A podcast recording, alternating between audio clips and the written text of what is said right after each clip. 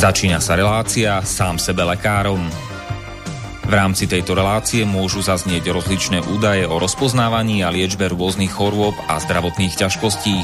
Všetky takéto údaje sú určené výlučne pre vašu informáciu a nesmú byť chápané ako lekárske odporúčania. Ak máte akúkoľvek akútnu či chronickú chorobu alebo iné zdravotné ťažkosti, s ktorými si sami neviete dať rady, obráte sa prosím na kvalifikovaného a skúseného odborníka, ktorý bude môcť individuálne určiť, v čom tieto choroby a ťažkosti spočívajú a ako by ich bolo možné odstrániť či vyliečiť. Nič také však nemusí účinkovať na diaľku, teda bez toho, aby vás kompetentný odborník videl a osobne vypočul a vyšetril. Preto je dôležité osobné odborné poradenstvo, ktoré vám môže ušiť liečbu na mieru podľa vašich potrieb, životného štýlu, životného rozpoloženia a ďalších individuálnych daností.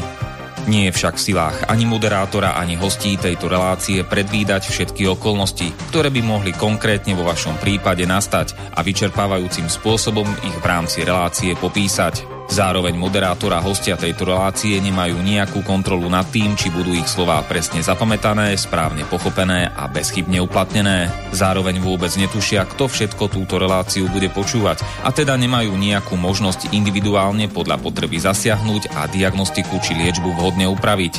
Zároveň sa lekárska veda prudko vyvíja a každý týždeň sú zverejňované nové a nové vedecké štúdie, z ktorých niektoré prinášajú úplne zásadné nové poznatky, rozširujúce ľudské poznanie alebo vyvracajúce doteraz prevládajúce domienky.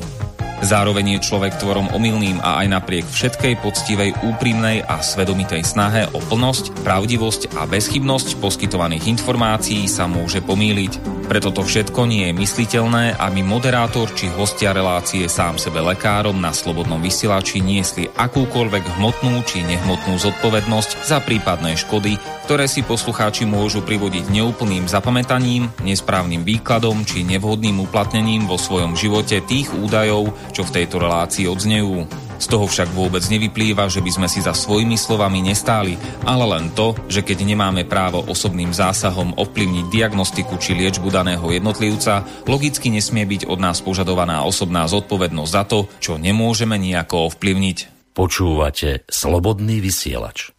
Milé poslucháčky, vážení poslucháči, vítajte v relácii sám sebe lekárom číslo 280 na tému doktor Weston a Price a univerzálne nutričné zákony. Ak počúvate našu reláciu naživo, tak máme dnes nedelu 8.8., teda srpňa, augusta alebo srpna roku pána 2021.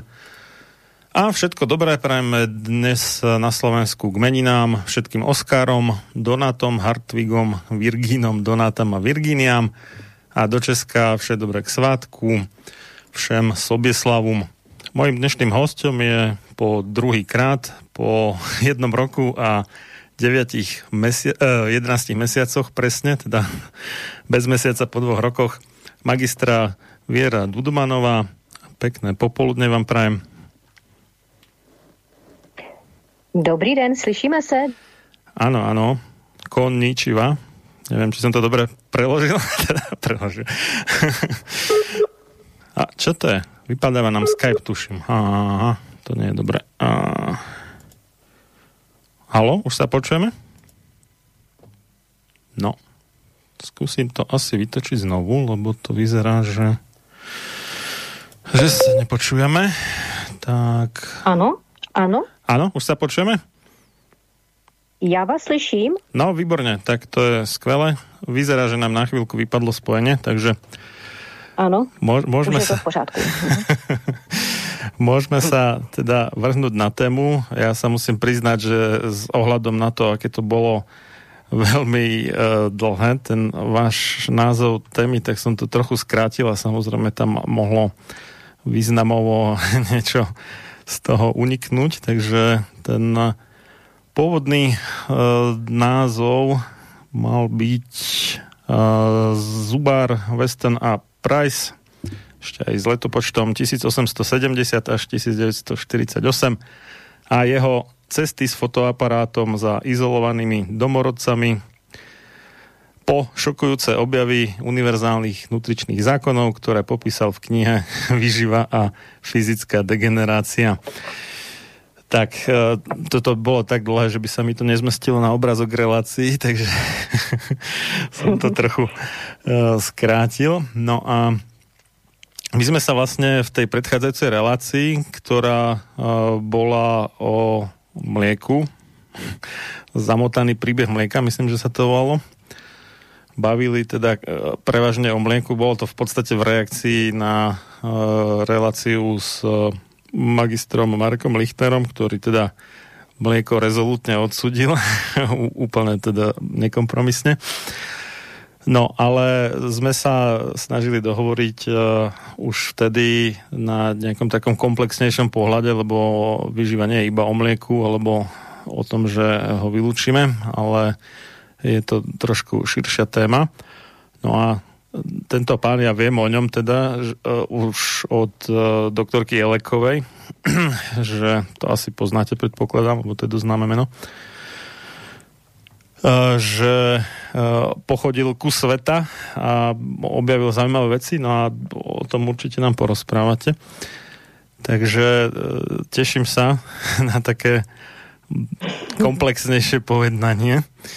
No a pekný, pekné popoludne teda vám prajem do Česka. No a naši poslucháči sa potom po nejakom takom úvodnom výkope témy prípadne môžu zapojiť tým, že napíšu e-mail na uh, slo, pardon, e-mail na, studiozavinač uh, slobodný vysielac.sk alebo prípadne môžu aj vyplniť formulár na stránke www.slobodnyvysielac.sk eh, na také zelené tlačidlo je tam vľavo eh, s názvom Otázka do štúdia alebo potom nám neskôr budú môcť eh, zavolať na telefónne číslo. Zo zahraničia je to plus 421 no a zo Slovenska je 0 to úvodné číslo a potom 48 381 0101, ale to až tak zhruba po nejakej aspoň hodinke. Takže toľko môj úvod a nech sa páči, dávam vám slovo.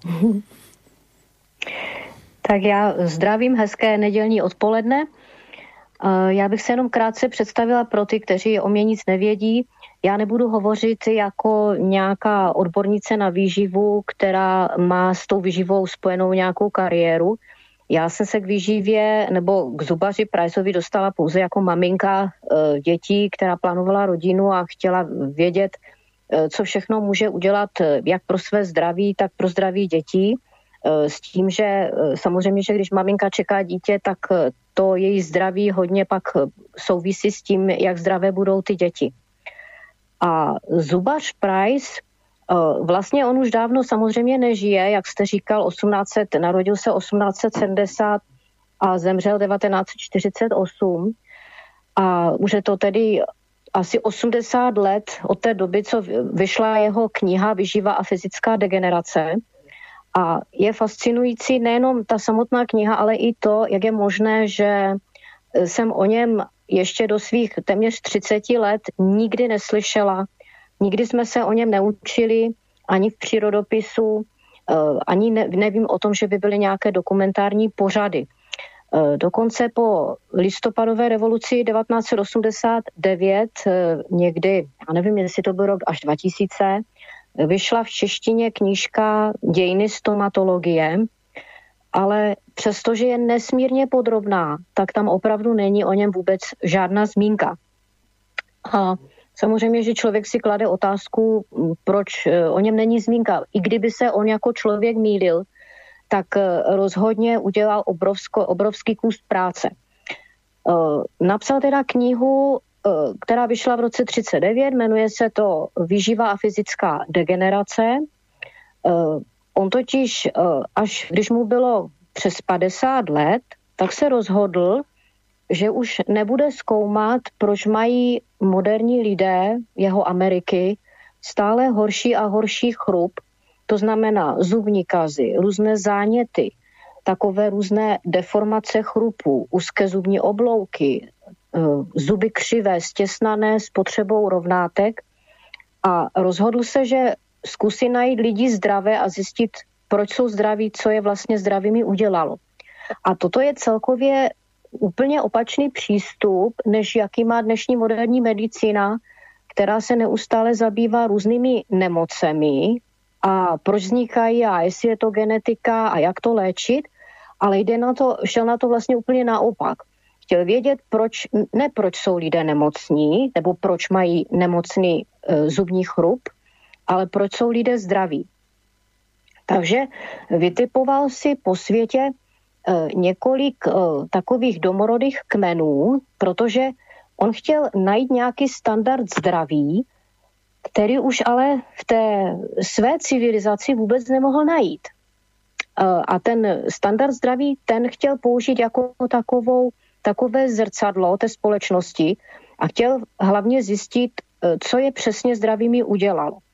Protože on četl časopis National Geographic, kde ti cestovatelé, to vycházelo už od 19. století, a velmi zhodně různí cestovatelé a dobrodruzi e, psali o tom, že potkávali lidi, ty domorodce, kteří měli krásné rovné zuby, eh, které neměly žádné zubní kazy, nebo byly zjevně eh, velmi pěkné a zdravé a rovné. A tak si vytipoval několik eh, různých populací po světě, o kterých věděl, že žijou v naprosté izolaci od civilizace, to znamená, předpokládal, že pořád budou jíst, na, jíst stravu, kterou jedli jejich předkové a kterou už jedli po celé, po celé staletí. Eh, jeho cesty samozřejmě nebyly tak snadné, jako máme dneska, že by všude letala letadla, že by byl internet a, a telefon a nevím co všechno.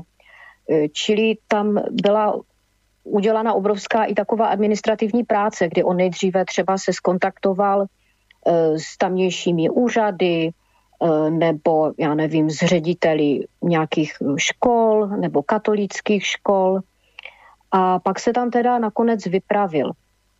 První místo, kam odletěl, a jak jsem chtěla mít původně v názvu s fotoaparatem v ruce, protože ty fotky, které pořídil, ty dávají obrovskou váhu těm jeho objevům, než kdyby o tom všem jenom psal. Oni jsou opravdu Eh, takovým výmluvným, nemilosrdným svědectvím, jak může vypadat zdraví a naopak, jak to zdraví je zničené eh, tou naší civilizací a potravinami naší civilizace. První místo, kam tedy se vypravil, eh, byla taková izolovaná komunita ve švýcarských Alpách. To, byla, to bylo veliké údolí, kde žilo asi 2000 lidí po 12 století. A bylo, oni byli tak strašně izolovaní, byť teda tam měli jako znak civilizace, což byl maličký nějaký protestantský kostel, eh, tak eh, to bylo místo, kde se vůbec nikdo nemohl jen tak snadno dostat. Možná ještě v létě a ještě pěšky a jenom a v zimě už vůbec ne. No a tak on tam eh, vyšetřoval těm lidem zuby, a buď to dělal sám, nebo si třeba najal ještě nějaké třeba pomocné zdravotníky z nějakých nejbližších zdravotnických středisek. No a začal přicházet na to, že ti lidé mají opravdu, i ty děti, i, i dospělí mají krásné zuby a že najít nějaký zubní kas znamenalo třeba vyšetřit tři lidi a u, u někoho by našel jeden malinký zubní kas. Eh, viděl, že ti lidé, eh, třeba i ty děti, jsou stejní, třeba stejně vysocí a mají pěkné zuby jako jejich rodiče a prarodiče.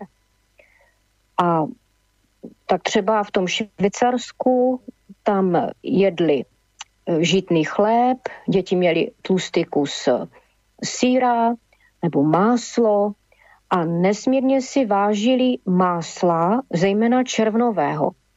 Eh, kdy poprvé vyháněli na pastvu krávy s tím, jak ustupoval ten ledovec. A on zjistil, že takové máslo, které pochází od kráv z pastevního chovu, na rychle rostoucí eh, čerstvé trávě na jaře a potom ještě na podzim, kdy znovu se obnoví po horkém létě ten ještě jeden růst, další taková ta fáze toho růstu té trávy, tak že takové máslo je, má úplně sitou, téměř oranžovou, žlutou barvu. A on tyto potraviny potom vždycky se postaral o to, aby vzorky těchto potravin byly odesílány do zámoří. On měl v Clevelandu takovou laboratoř a chtěl zjišťovat eh, složení těchto, eh, těchto potravin, ať už jsou to, ať už, jdou, ať už jde o třeba minerály, tak také o v tucích rozpustné vitamíny. Eh, potom třeba navštívil některé modernější, některá modernější švýcarská města a třeba vyšetřil, já nevím, děti někde ve školách a tam zjistil, že ačkoliv ty děti teda nechodí nějakých podomácku otrhaných e, oděvech, podomácku utkaných, e, tak rozhodně nejsou na tom tak zdravotně dobře, jako ty velice otužilé děti e, v, tom, v té vesnici, v tom švýcarském údolí, kde ještě na podzim, kdy foukal ledový vítr a oni měli kabáty, doktor Price a jeho manželka měli kabát ke krku zapnutý, aby aby ho neofouklo, tak ty děti tam bosky běhaly přes nějakou ledovou říčku. No a tak v těch moderních městech švýcarských tam ten zdravotní stav byl velmi špatný. Byli, eh, měli velmi špatný chrup a co bylo zajímavé, že tam přibývalo lidí nemocných eh, tuberkulózou. On snad nenašel nikoho, kdo by měl tuberkulózu a kdo by současně neměl špatný zubní chrup. Dalším místem, kam se vypravil, byly například uh, takové, takové severní Skotsko, takové odlehlé uh, ostrovy severního Skotska, třeba ostrov Louis. Mnohdy bylo velmi těžké se tam dostat, muselo se třeba čekat na příznivý okamžik, uh, kde třeba mohla loď přeplout z jednoho ostrova na druhý. No a tam zase zjistil, že vůbec nejedli třeba mléko nebo máslo a to, co mohli dostat eh, švicaři z másla, tak to, tyto živiny oni zase dostávali z jiných typů potravin, třeba z, já nevím, z tresky nebo z hlavy tresky, eh, mohli tam pěstovat také oves a prakticky nikdy neviděli ovoce. Eh, on celkem navštívil po tom světě asi 14 takových hlavních populací, pak jel třeba, cestoval někde až na Aljašku, nahoru, tam mohl doletět malým letadílkem. Eh, samozřejmě, že on, si, on byl nějakým způsobem finančně zajištěný, tak si to mohl na stará kolena dovolit.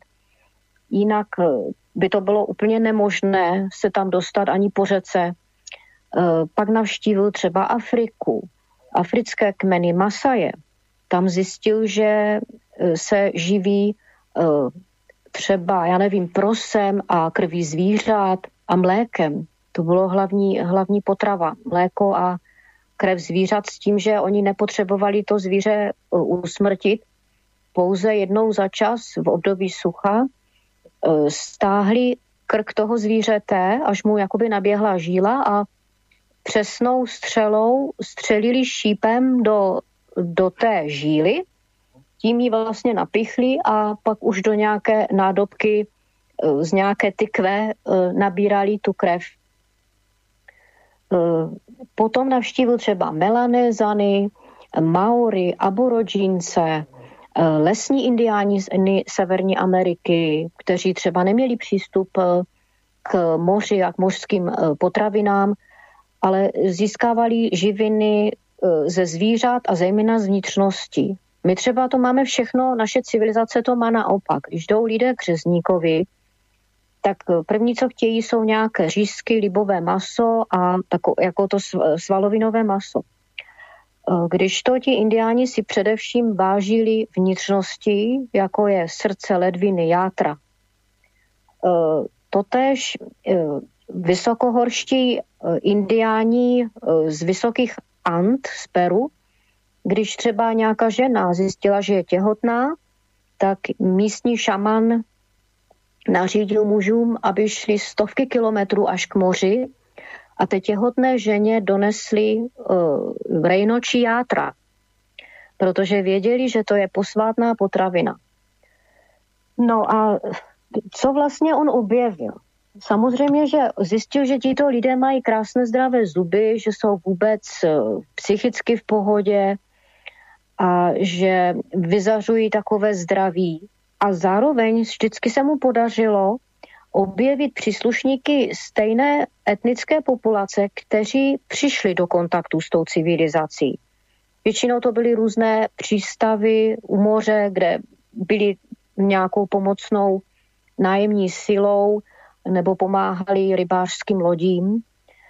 A vždycky zjišťoval, že stav chrupu toho zubního zdraví těchto lidí je tragický, že mají opravdu agresivní zubní kas a že se třeba tam začal, tam, kde nikdy žádná tuberkulóza třeba nebyla, tak tam se eh, sochotiny začaly objevovat.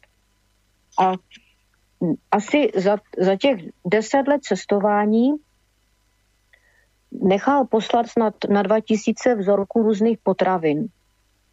A mohl postupně dojít k určitému závěru.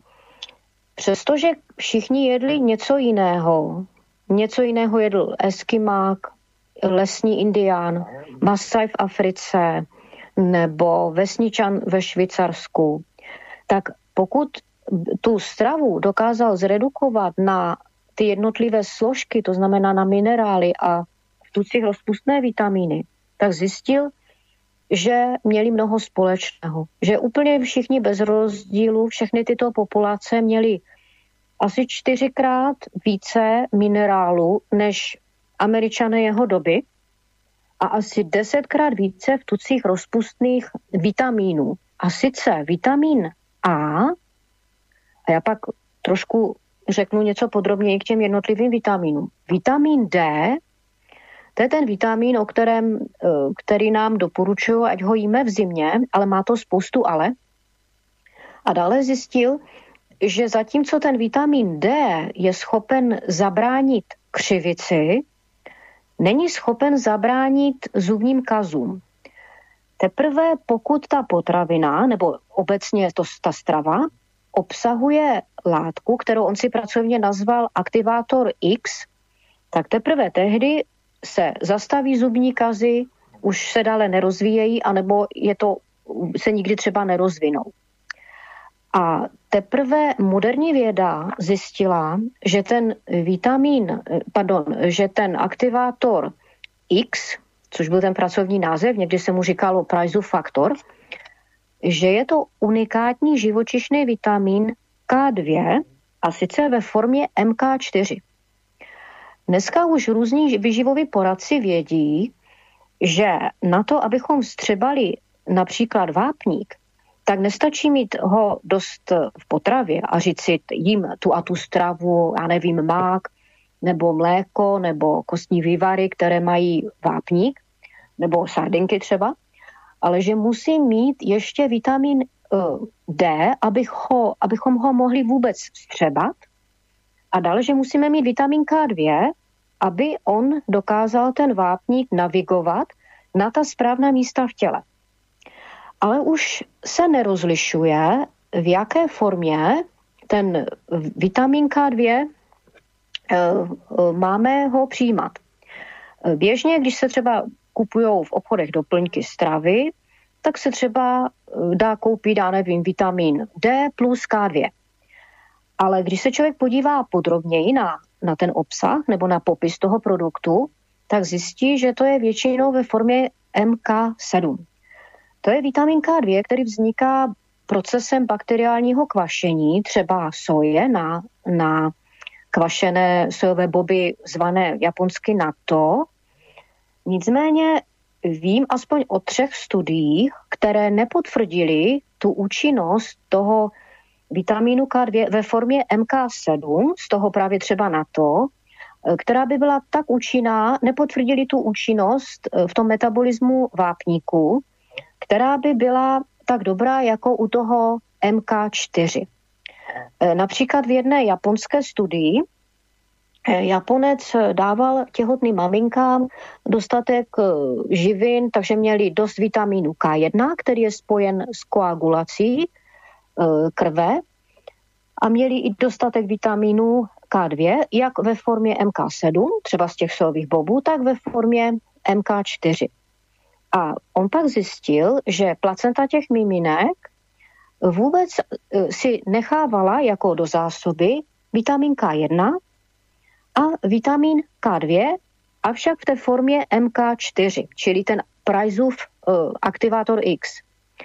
Uh, a tu formu K2 MK4 naše tělo považuje nejspíš za tak důležitou, že si ho uchovává do zásob v různých uh, tkáních, třeba v mozku, v ledvinách, ve slinných žlázách, já nevím, ve varlatech.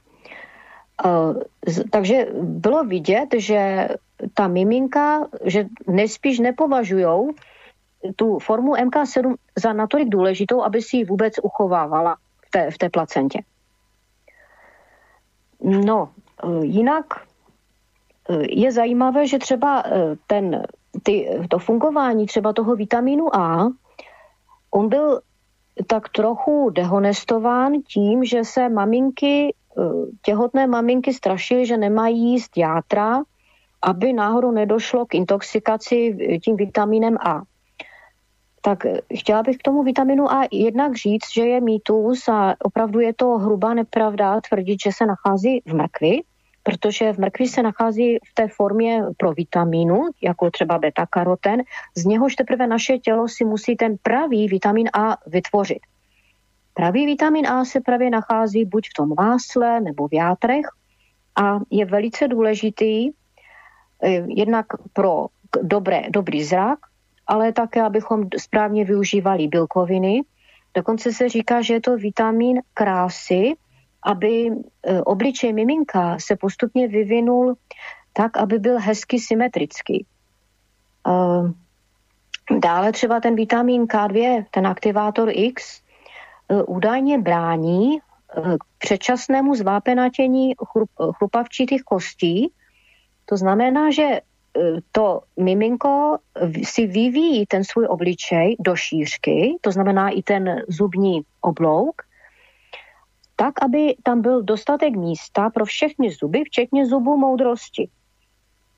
Ale my se často dozvídáme e, takovým v různých statích, proč máme nebo nemáme zubní moudrosti. Říkalo se, že ho je evolučně už nepotřebujeme a že to došlo k zakrnutí s tím, že už nejíme tvrdá jídla, ale to jsou takové dost nevědecké hypotézy. Myslím si, že mnohem logičtěji e, působí e, to zjištění těch dnešních vědců, že ten K2MK4 brání tomu předčasnému ukončení vývinu obličeje do šířky. Takže pokud má e, dítě ten obličej úzší, hlavně ty zubní oblouky, a, takže tam není dost místa ani na, na zuby moudrosti a často ani na všechny zuby normální, e, no tak buď se musí některé vytrhnout, nebo se musí e, použít rovnátka. Ale no. příčina není rozhodně v tom, že by dítě mělo dudlík nebo si, já nevím, cucalo palec, ale právě zřejmě, zřejmě v těch nutričních nedostatcích. Toto a tady právě je to takový kamen... Že do... Slyšíme se? Ano, ano, že uh-huh. to, to já dost uh, počúvam tak různých lidí, že si idú dať vytrhnúť zuby mudrosti a tak to, teda, to, to jsou osmičky, že? Ano, oni tam potom no. zlobí, no, protože je tam málo místa, třeba se tam o to více udržuje udržuje jako nečistoty, takže zlobí, ano, tam je třeba nějaký uh, zásah udělat, ale uh, říkám, ta prvotní příčina je podle mě logičtější, jako ji hledat v, té, v těch nutričních nedostacích ještě před otěhotněním a hlavně v době těhotenství a v, té, v tom raném vývoji toho dorůstajícího dítěte. Ale samozřejmě, že ta výživa je nesmírně citlivá věc, protože to, co tady říkám, tak možná některé maminky Eh, které rozhodně měly ty nejlepší úmysly, tak najednou by jako si řeknu, a mně se to nějak nelíbí s tím zubařem Pricem, protože už je stejně pozdě, to dítě už je narozené a už, už má rovnátka a tak dále. Ale já si myslím, že prostě buď ty zákony platí, nebo je neplatí a budou platit i v, té další generaci. A jako vím, že je to citlivé, mnohé máminky se velmi identifikují se svým mateřstvím, s tou rolí a mají možná potom takové, budou to třeba i filtr, odfiltrovávat tyto informace, protože nezapadají do toho, co dosud nějak dělali v té nejlepší víře, podle jejich vědomí a svědomí. Jinak, co je třeba zajímavé na tom vitamínu K2, eh, my, my se pořád učíme o tom, že si máme čistit zuby, že jedině hygiena je, je ta jediná věc, která zajistí zdravé zuby bez zubních kazů. No toto je práve na tom myslím, že... také zaujímavé, že mnohé tie národy si v podstate také tie odlahlejšie od civilizácie, že vôbec si nejak nečistia zuby. Na najvyš tak si e, zjedia niečo, čo má tú schopnosť, ako ja neviem, jablko alebo čo. A, to, a to, je, to, to je maximum, ale v podstate, že majú pekné zuby, zatiaľ čo v tých tzv. rozvinutých technicky rozvinutých, v iných smeroch je to otázka, že či sú rozvinuté, krajinách e, je e, napriek ako veľkej snahe každodennej v podstate mať uh, dobrý chrúb, mm-hmm. tak uh, ľudia ho majú pokazený. Hej, že, uh, že čo, čo, čo, robia, čo robia špatně teda, ako ty?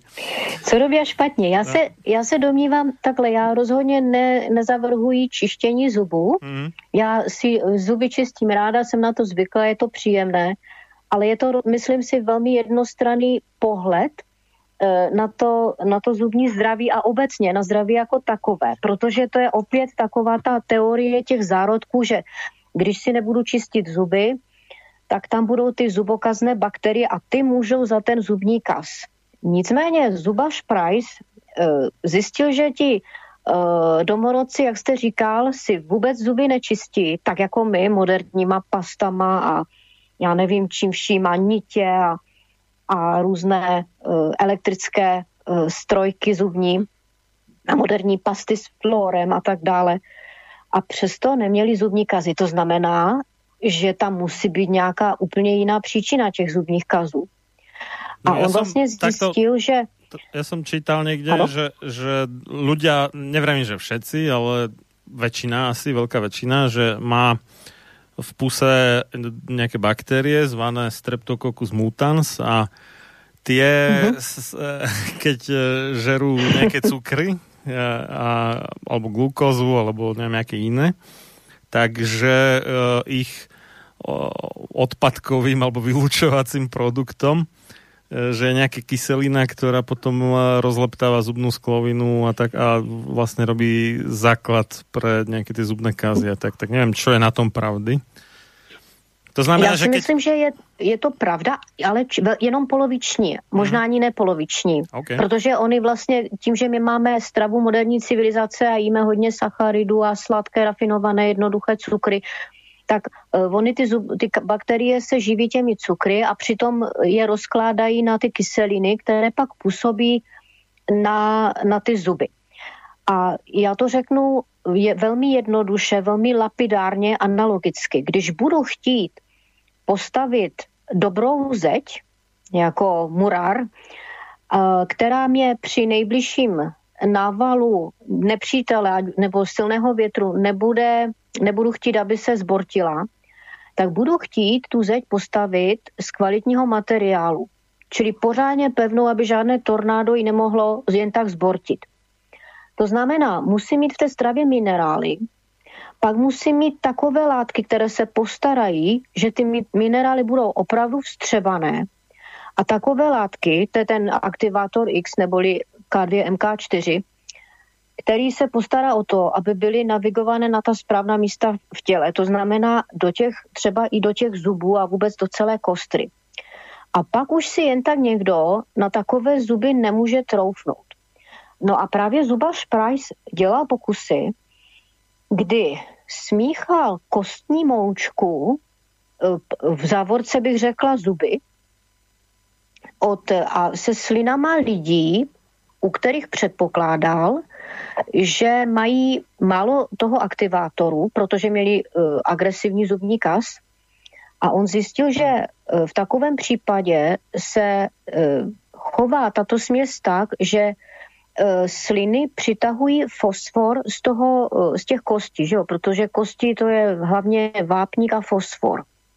A naopak, když smíchal kostní moučku se slinama eh, lidí, kteří měli krásné, zubní, eh, krásné zuby, takže tam předpokládal, že ta jejich strava bude obsahovat dost toho vitamínu K2, nebo on to nevěděl, že to K2, on tomu říká aktivátor X, tak tam se to chovalo naopak, že ty, ta kostní moučka přitahovala fosfor z těch slin.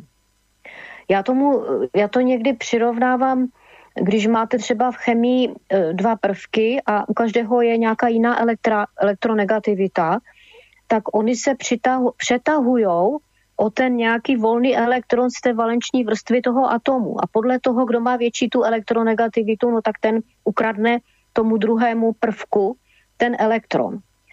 No a tady to záleží na tom, jestli ten člověk měl nebo neměl v té stravě dost toho aktivátoru X. A teď, jak to jak to teď interpretovat v souvislosti se zuby. Ty zuby, ta zubní sklovina, e, na první pohled vypadá jako, že to něco tvrdého, ale ve skutečnosti je to porézní látka, e, podobně jako třeba máme sklo, které také porézní, proto třeba když já si zavařím do nové sklenice, já nevím, hrušky, a pak si ji umyju a dám do ní med, tak ten med bude pořád cítit, jako kdyby to byl nějaký hruškový med protože v těch porech se pořád uchovává nějak ta, ta původní látka. A nebo když budu mít vajíčko, tak v lednici a budu mít v lednici něco smradlavého, plesnivého, no tak to vajíčko může trochu načichnout i přes tu skořápku, která je také porézní, tak může nasát uh, zápach uh, z, z jiných potravin v té lednici. A podobně i ten zubní, ta zubní sklovina je porézní. To znamená, i ona může Eh, v podstatě nasávat, nebo ty sliny můžou chránit eh, ten, eh, ten zub. Sliny člověka, který má dost toho vitamínu K2, MK4, tam se zjistilo taky, že vůbec ty sliny od člověka, který má dost této látky, obsahují mnohem méně těch zub, zubokazných bakterií. A tady asi nejspíš leží to tajemství zdraví těch, těch domorodců, které, kterým ty zuby chránily v podstatě sliny. A potažmo ta jejich strava je chránila. Ale často potom se stávalo, že tu svoji tradiční stravu, eh, jakmile ji vyměnili za ty potraviny moderní civilizace, to znamená za bílou mouku, já nevím, nějaké džemy, cukr bílý, no tak to pak potom s nima šlo v skopce. Ale tam nejde jenom o ty zubní kazy. Ty zubní kazy, to jsou takové, vůbec zuby jsou takovým oknem do, do zdraví celého těla, celého člověka. Tam bylo vidět, že to je jenom první věc, kterou to tělo obětuje, uh, aby vůbec se uchovala ta hladina vápníku fosforu v krvi. Takže Minové... začne jakoby krást uh, ty živiny uh, z, těch, z té kostry do toho těla. Proto se taky říká že maminky, které jsou těhotné, tak přijdou o jeden zub za každé dítě. Hmm. Ale tam, tam jde hlavně o tu její vyživu a to je na dlouhé vyprávění. My máme také porekadlo, že darovanému koňovi na zuby nehľať. Čiže tam je to vlastně o tom, že zdravie toho koňa vlastně ten kupca zistuje podle toho, aké má zuby. Ne? Dobře jsem to pochopil. Ano, ano, je to úplně přesně, přesně tak. Aha. Ale ten zubař Price, on vlastně, eh, on, o tom se moc neví, ale v tehdejší Americe, až už někdy v roce asi 1916 začal vycházet eh, časopis o, o, o genetice a tenkrát ti vědci nebyli moc eh, jako humánně etičtí, oni si mysleli, že za, vše, za všechno může genetika, tak chtěli kastrovat lidi, kteří byli nějak třeba mentálně postižení a pokud si myslíme, že to byla jenom otázka Hitlera, tak tak to není úplně pravda, protože ještě v normálních civilizovaných zemích se sterilizovaly tyto osoby s tím, že jako je to genetika a tím pádem by se údajně neměli rozmnožovat. Ale doktor Price naopak byl velmi humánní, on tady s tímhle, s tohle interpretací vůbec nesouhlasil.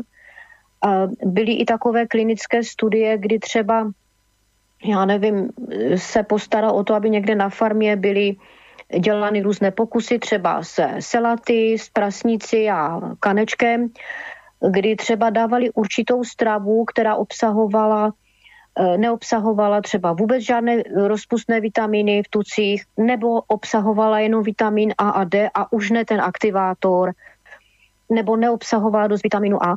A těm prasnicím se narodila eh, selátka úplně slepá nebo dokonce bez očních bulv.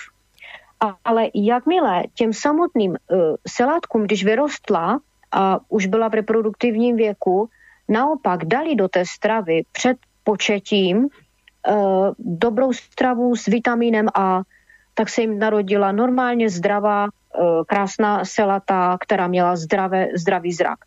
Čili uh, je dobré nelámat hůl nad tím, že někdo má, si řekne, no tak já mám, mám špatný chrup a, a moje děti určitě budou mít taky a nevím co všechno tak vždycky asi záleží na tom, co ti rodiče jedli před početím a hlavně, co jedla maminka v době těhotenství. A co je zajímavé, to byla taková úplná univerzálie, že tam velmi dbali na to, u všech těch populací, které zkoumal Price, co ta maminka jí v době těhotenství. Oni to prostě věděli, že ta dobrá strava zajistí, aby to dítě mělo šanci na přežití. A kromě té dobré stravy se starali o to, aby maminka kojila, čímž byla chráněna od dalšího početí a aby neměla eh, hnedka po pr- prvním dítěti velmi záhy další dítě. Tam to řešili buď o opravdu vědomou absenci že by eh, sexu, ako, anebo že mnohoženstvím. že by to jako příliš vyčerpalo, že by mali krátko po sebe. Jí by to velmi vyčerpalo a věda hmm. už dneska ví, že, že třeba to samotné kojení velmi vyčerpalo. Halo? Jak nám padol Skype, zdá sa. Tak. Halo, počujeme sa? No, zrada, zrada, asi si pustíme teda pesničky. Prosto kriticky pro... Ale. Halo? Sme, sme mhm. vy, vypad... Áno, dobrý. Už som... Vypadla ste nám na chvíľu, takže uh-huh. čo sme počuli, že veda vie, že samotné kojenie, alebo teda dojčenie po slovensky a ďalej už nebolo počuť nič. Tak. Ano, že e, při e, kojení e, se velmi vyčerpávají živiny maminky. Ještě je to možná náročnější než jenom samotné těhotenství. Mhm. A proto je velmi důležité, než maminka otěhotní po druhé, aby to druhé dítě, aby tam nedošlo k nějakým znakům té degenerace, aby bylo stejně zdravé jako to první dítě, tak aby Eh, si dala od pauzu a dobře se vyživila před eh, tím druhým těhotenstvím. Ale tam je důležité, aby obecně před každým těhotenstvím i před prvním eh, se postarala o to, že, že má dlouhou dobu před otěhotněním dobrou výživu, aby prostě měla dost potravin bohatých na, na živiny. Protože se taky někdy stává, že, protože to tělo si dělá zásoby, hlavně těch důležitých tucích rozpustných vitaminů A a D a, a, a K2, MK4. A je to velmi důležité pro zdravý vývoj toho plodu v těch jednotlivých týdnech. Uh, a taky někdy se stává, že žena, že jí špatně, že má třeba ranní nevolnosti. O to logičtější je, aby se dobře živila před tím otěhotněním, protože pak už může být eh, pozdě, nebo protože to ani nejde. Třeba nic eh, v prvním trimestru ani nebude třeba schopná nic pozřít.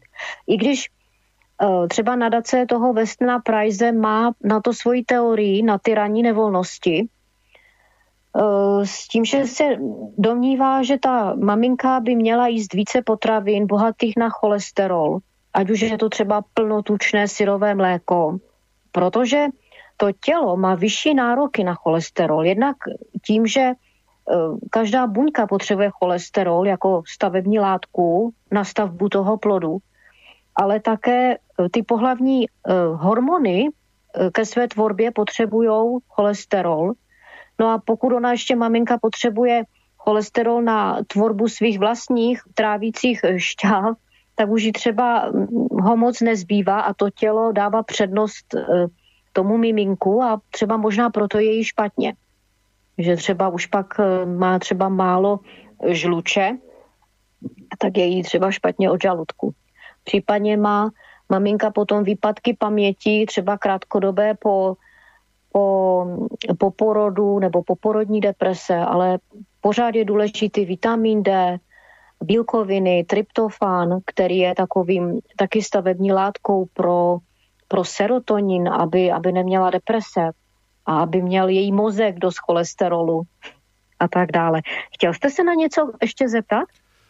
A, určite, ale už hovoríme 3 čtvrte hodinu, takže by sme si dali teraz uh-huh. takú 8-minútovú hudobnú prestávku. Však zostaňte na uh-huh. linke, ja vás akurát stiším, aby nebol počuť prípadne nejaký ruch od vás. A po ano. 8 minútach budeme pokračovať, dobre? Uh-huh. Áno.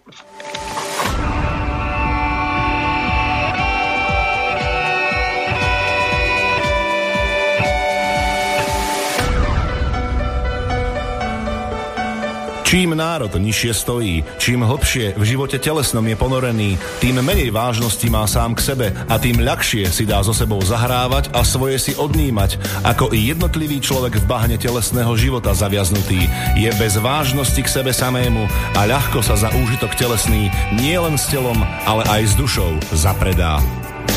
Ľudovít Štúr Máte naladený slobodný vysielač Banská Bystrica.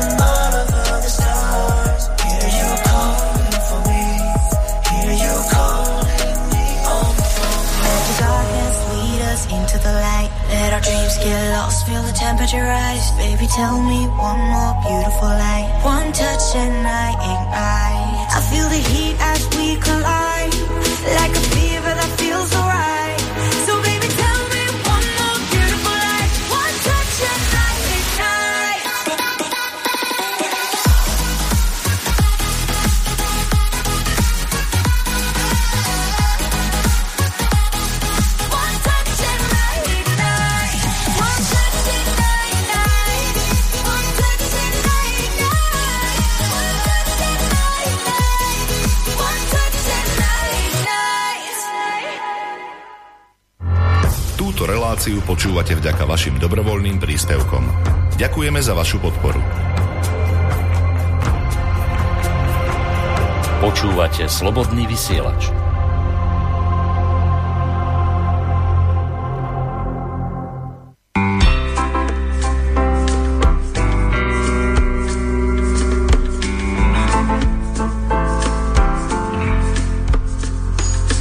Strange little bird caught up.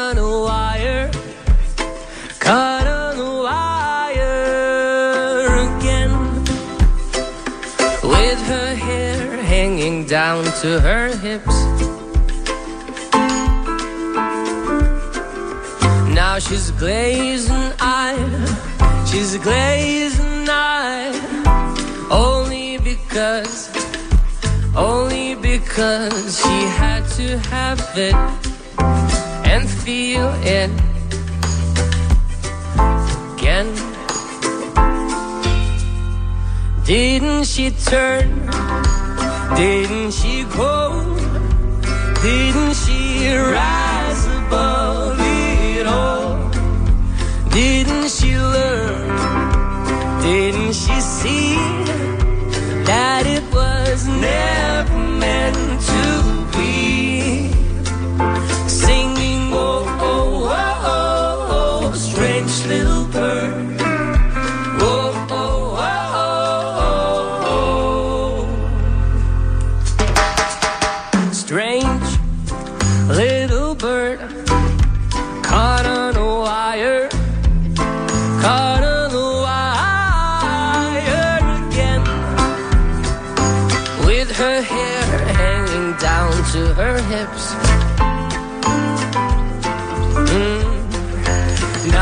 place.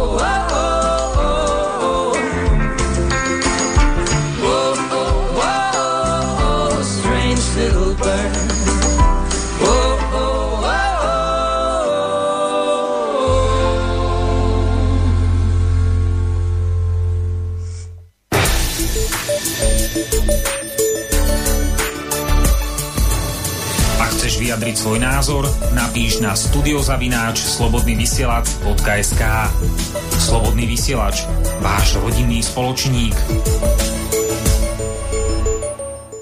Pokračujeme v relácii sám sebe lekárom číslo 280 na tému e, doktor Weston A. Price a univerzálne nutričné zákony. Z bansko štúdia Slobodného vysielača od Mixu Marian Filo a na Skype niekde v Česku máme nášho dnešného hostia, magistru Vieru Dudmanovu. No, ja mám uh, takú jednu pripomienku, že vy ste spolu s manželom teda vydala spomínanú knihu uh, doktora Price'a Vyžíva ano. fyzická degenerace, teda po česky. A je tá kniha niekde bežne v distribúcii, teda dostať ju v, v každom lepšom knihkupectve, ako sa hovorí v reklame, alebo je to iba také, že iba na niektorých miestach sa dá kúpiť, keby teda nejaký z posluchačov mal záujem. Dá se koupit v podstatě v našem v našem e-shopu, to znamená kosíme snadno.cz, kde jsou e, takové dvě oddělení. Jedna se týká těch kos jako takových, to je obchudek, co už máme mnoho let, e, od roku 2006. A ta druhá kategorie, to je právě vyživující tradice. A tam je možné zakoupit tuto knihu, kterou jsme s manželem přeložili a připravili k tomu vydání a kterou vlastně vyrábí můj manžel ručně. Čili, čili takhle je možné ji sehnat, s tím, že na Slovensko posíláme e, na dobírku. Mm-hmm.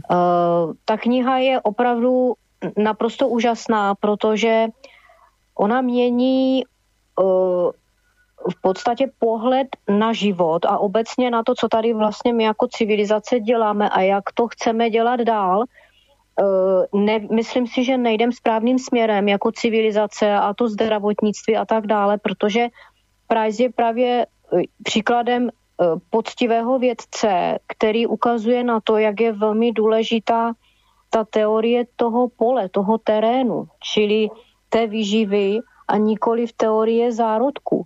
Jestliže řekneme, no tak ten dostal tuberkulózu, tak, tak mu dáme jenom vakcinaci na tu, proti té tuberkulóze, protože za tu tuberkulózu mohou e, bakterie, tak si myslím, že to je velmi jednostranný pohled na zdraví, který nám bude říkat, e, lidi, děláte to všechno perfektně, správně, nemusíte se o nic starat.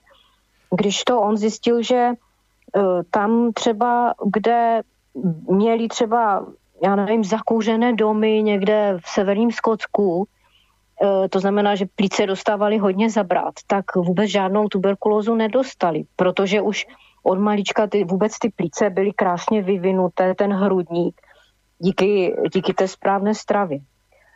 No a jinak, e, co se týče těch univerzálních zákonů, tak bych řekla, jsme v podstatě, říká se, jsme to, co jíme. Ale ještě úplně přesnější je říci, jsme, jsme to, co jedla naše, naše potrava. Protože ty tucích rozpustné vitamíny, eh, hlavně ten vitamin A a K2, se nachází eh, v takových živočišných potravinách, eh, které pocházejí od zvířat, která měla možnost se pást na zelené trávě. Když to dneska když se podíváme na, na ten průmyslový chov, tak samozřejmě, že ten by měl zmizet z povrchu. Já jako v tomhle určitě souhlasím s mnohými zájmovými skupinami, ale určitě to není jako za, zavrhnout jako chov živočišných eh, živočichů a nevím, slepic a, a krav, zvláště v našem prostoru střední Evropy je podle mě nesmysl. Zvláště nutriční nesmysl. Prostě buď budeme zdraví, nebo nebudeme. A No na Slovensku uh, máme množstvo, od... množstvo priestorov takých, že sú to v podstate nekosené lúky alebo dokonca v nejakých národných parkoch. Bola nejaký čas uh-huh. taká hurá aktivita, že zakázať tam chodiť uh, nejakým pastierom s krávami. No a potom prišli na to, že keď tam nechodili tie kravy, tak sa im tam strácala druhová pestrosť, pretože tie kravy narušajú skrátka tú pôdu tými kopitami a, a tak, ovce trochu menej, kravy viac. A vďaka tomu, že sa to narúša, tak tam je možno, že to semienko nejak sa tam usadí, no keď je to súvislý travnatý povrch a nikto ho nenarúša v podstate, že neurobi tam nejakú dieru do zeme, tak e, táto mm-hmm. možnosť nie je a potom je tam, e, sú tam iba väčšinou nejaké tie vyššie trávy a nejaké tie nižšie rastliny tam nie sú, lebo skrátka buď nemajú do slnka, alebo ich tie iné vytlačia. Takže som si všimol napríklad v Národnom parku Slovenský uh, raj, myslím, že to bolo, Uh, majú tam aj normálne takú že naučnú cestu, že jak sa poučili tí ochranári a že znovu um, umožnili v rámci Národného parku spásať skrátka tie holé kopce, ktoré nie sú zalesnené, aby uh, na tých lukách bolo viacej uh, pestrejších kvetov skrátka. Čiže my máme veľa nevyužitých pasienkov v podstate, lebo od toho 89. roku sa dramaticky znížil počet chovaných hospodárskych zvierat na Slovensku a predtým ano. to bolo využívané ako celkom hojne. No a, v tomto smere tie, ktoré neviem, ako to presne je, že či ešte vôbec máme nejaké veľkochovy, ale pravdepodobne áno, ale je ich kde pásť v zásade a navyše je to ešte aj užitočné a je to aj ekologické. Takže e, má to Přesně tak a je to vlastně samé pardon, výhody je to... a uh-huh. netreba platiť nejaké drahé peniaze za nejaké GMO krmivo z USA. Ano, je to zdarma. To zdraví je vlastně zdarma, je všude kolem nás, přímo pod naším nosem. Ale já jsem chtěla říct, že podobná zkušenost je i v Americe, kde když se bizoní e, stádo prohnalo nějakými prériemi a kopity to tam rozdupalo a spáslo, tak tím pádem se dala šance všem uh, rostlinám stejná a ne, nedopadlo pak to tak, že tam pak jenom rostly některé rostliny a plevele. Tak je to asi podobné na tom, na tom Slovensku, že je lepší tam pěkně nechat pást ty krávy, které to současně pohnojí a zároveň dají člověku mléko, případně maso, které jeho činí potom zdravým. A to jsou právě ty univerzální nutriční zákony, že dobře, jsou země nevšude, kde jedí mléko a máslo, ale pojďme se bavit o tom, jakým způsobem to máslo a ty potraviny jsou vyprodukované, co ta naše potrava jedla. A my víme, že bez živočišných tuků se neobejdou ani ve vegetariánské hinduistické Indii kde bylo tradiční, naprosto posvátné to máslo nebo přepuštěné máslo ghee.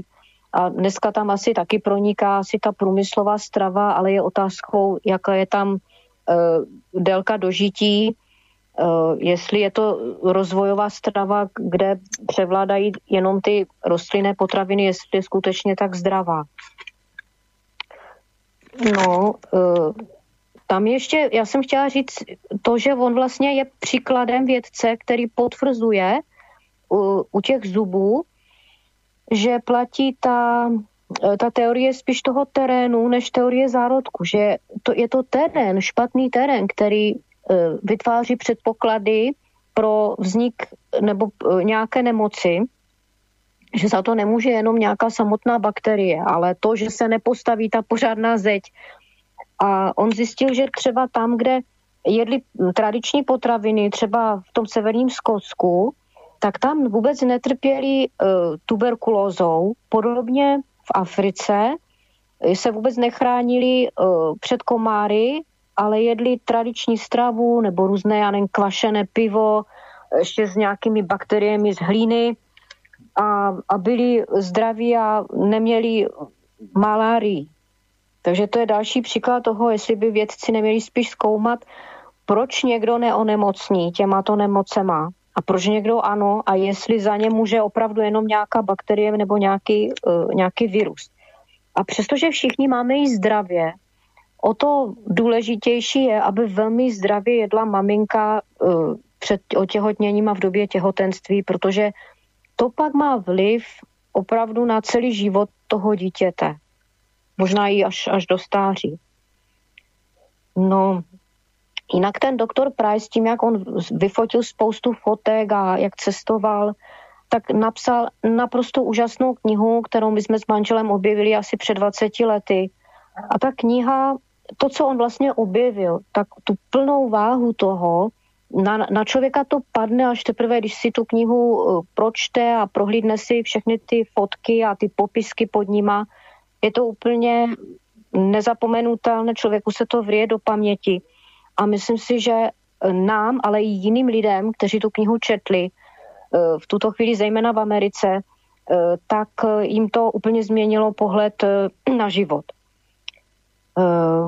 Protože tam máte totiž šanci vidět, že i když třeba člověk vidí na sobě, že ne všechno je na jeho vlastním těle dokonalé, tak ví, že je tam šance na nějakou regeneraci.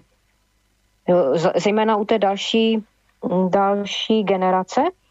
Čili to, co člověk vidí u sebe nebo u lidech, tak to vypovídá pouze o tom, co se dělo v době, kdy ho čekala jeho maminka nebo v jeho dětství ale vůbec to nemusí nic vypovídat o tom, jak se stravuje dneska a jak budou vypadat jeho děti. A naopak, i když, a často to třeba vidím u lidí, kteří mají i třeba tendence k veganství, tak mají pěkný chrup, jsou dobře stavění a já mám někdy obavu, že oni čerpají z toho velkého konta, který získali v, v dětství, že byli na tom velmi dobře mají takový dobrý vklad od rodičů a e, od toho, jak byli živeni v tom dětství a teď z toho čerpají. A obávám se, že ale jejich generace, jejich dětí už na tom tak dobře nebude.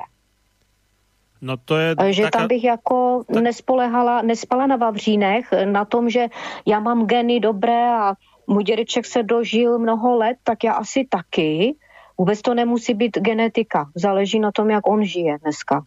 Tam je taká dôležitá vec, to je u veganov konkrétne vitamín B12. V podstate, že oni keď prejdú z neveganskej, teda aj nejaké meso alebo živočišné potraviny obsahujúcej stravy na tú vegánsku, tak e, ešte niekoľko rokov možno čerpajú z tých zásob vitamínu B12, ktoré si tak nejak uh-huh nahromadili za ten čas svojho neveganstva, ale potom to na to dojde a môžu mať dosť závažné zdravotné problémy.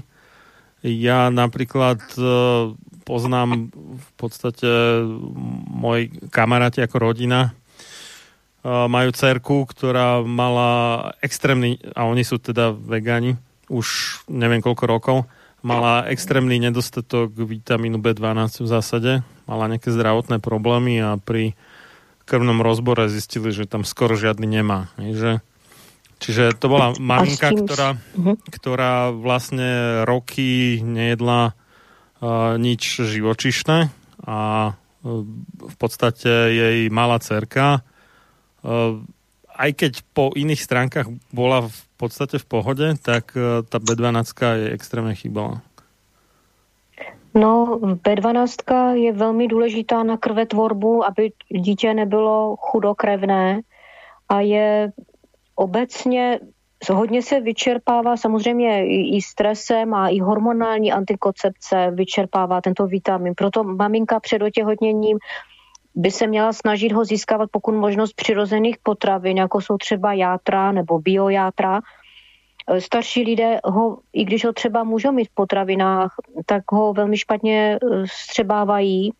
Takže tam si myslím, že staří lidé by si měli dát na to pozor, aby měli dost tebe 12 Potom třeba, když jsou lidé po nějakém zákroku, který vyžadoval plnou narkózu, tak uh, při té narkoze dochází k neutralizaci toho vitaminu B12, takže tam taky by měly hlavně maminky si dávat pozor, aby si ho doplnili, pokud možno. No ale říkám, ta knížka Zubaš Price je tak úžasná. Ona uh, některým lidem, jako třeba nám, úplně změnila život. Často se říká, jaký máš životní styl, ale tady si myslím, že opravdu by bylo fér říci, že to není životní styl, to je prostě, protože styl souvisí s něčím velmi povrchním. Eh, ona změní život. Ne životní styl, ale opravdu život.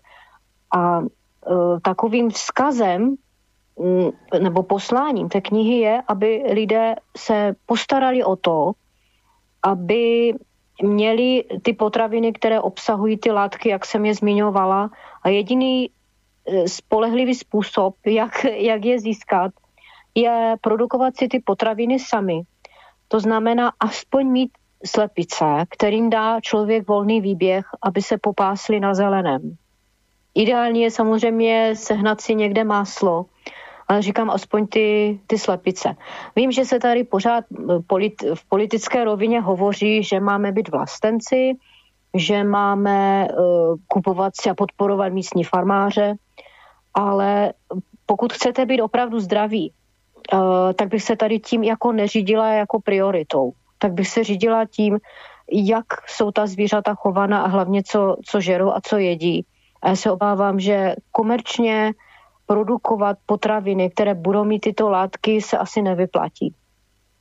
Že tam je třeba jít taky na kvantitu a tím pádem tu kvantitu eh, lze povzbudit tím, že se to zvíře začne ve velkém do, dovykrmovat eh, tím šrotem a obilím a tak dále. No tak oni za socializmu takzvaného vlastne sa prešlo od takej tej domácej malovýroby a od nejakého výkupu za pre tých chovateľov častokrát veľmi nevýhodné ceny, nakoniec k takým tým veľkochovom, ktoré boli v podstate ekonomicky to vyzeralo ako, že sú veľmi výhodné, ale čo sa tam neriešilo je tá nutričná hodnota v podstate.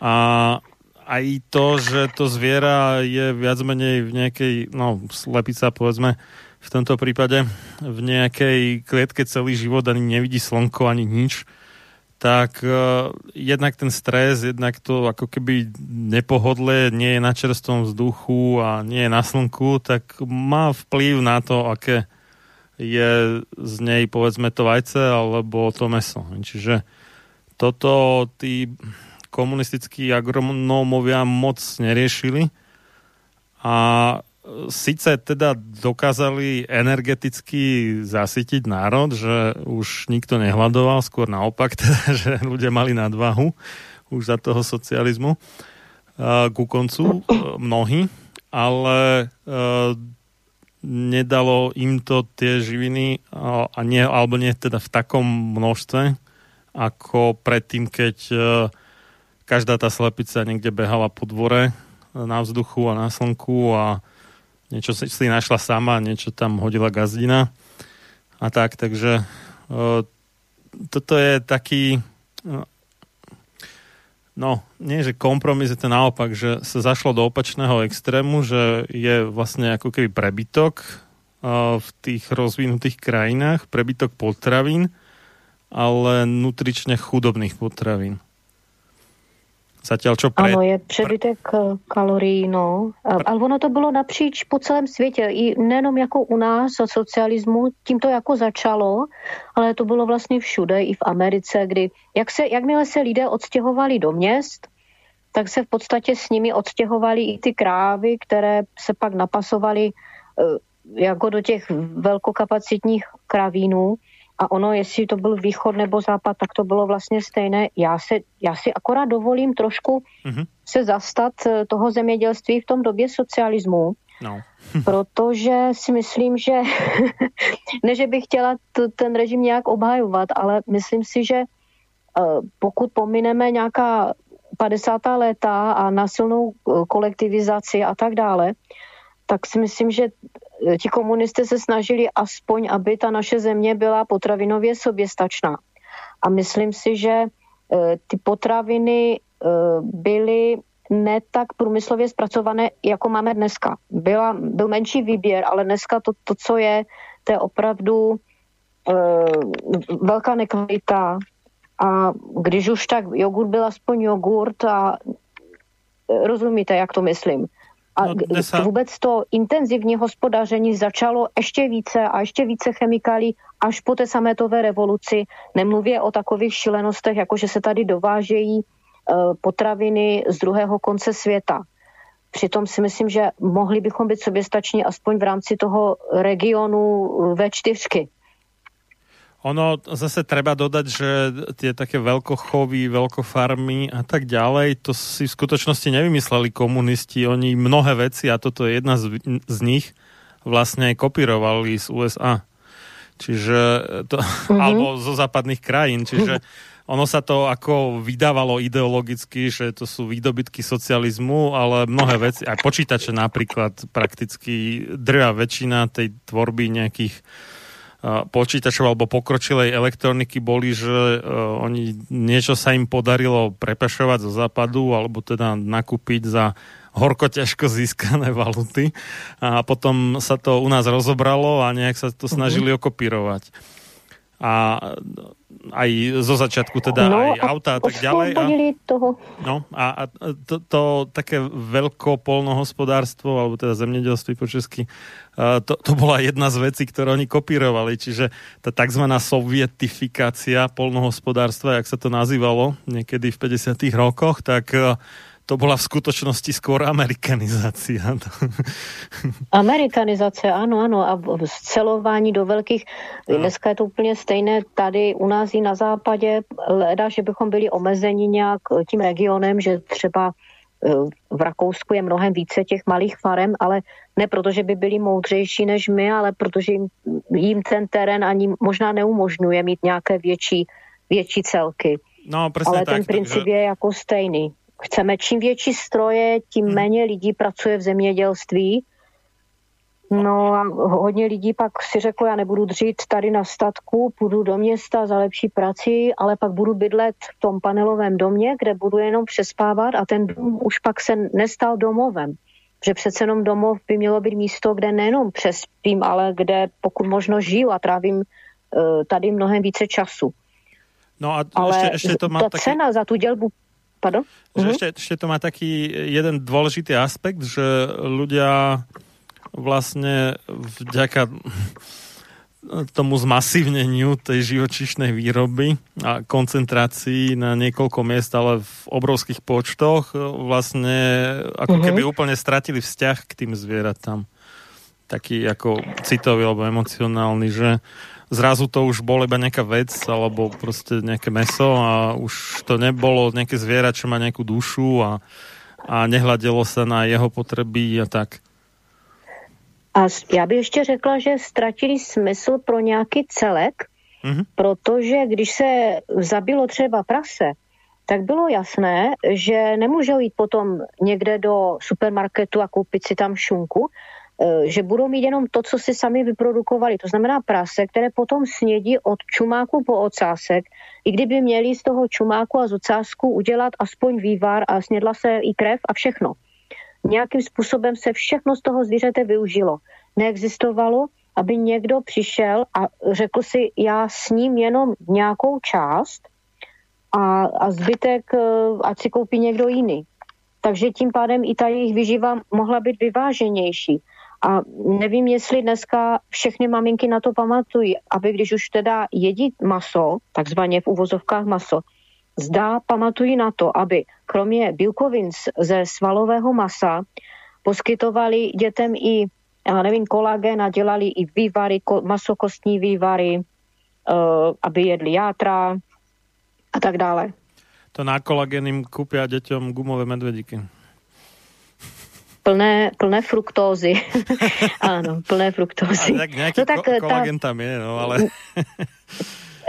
tak záleží, jak je to prezentované, že ty... Já si vůbec kladu otázku, jestli je správné, aby, aby vůbec potraviny byly předmětem komerce. Protože jakmile chci něco dělat pro zisk, tak začnu hledat různé zkratky, různé způsoby, jak, jak snížit náklady, zvyšit zisky, jak, jak to ošidit, jak, tu, jak to urychlit, jak zajistit, aby to zvíře vyrostlo co nejrychleji honem, aby šlo na jatka a je to všechno na úkor zdraví zvířat, na úkor zdraví těch lidí. Ale říkám, zvíře jako takové, jako živočišná potravina za to nemůže. Neměli bychom ji kvůli toho zavrhovat jako takovou. No.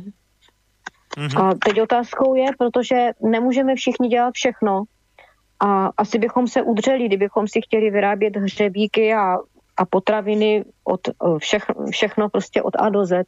To by asi nikdo nezvládl, no, ale No, ale Neznám, teraz máme, teraz uh, máme taký uh, nový trend, sa to volá industry, alebo teda priemysel 4.0,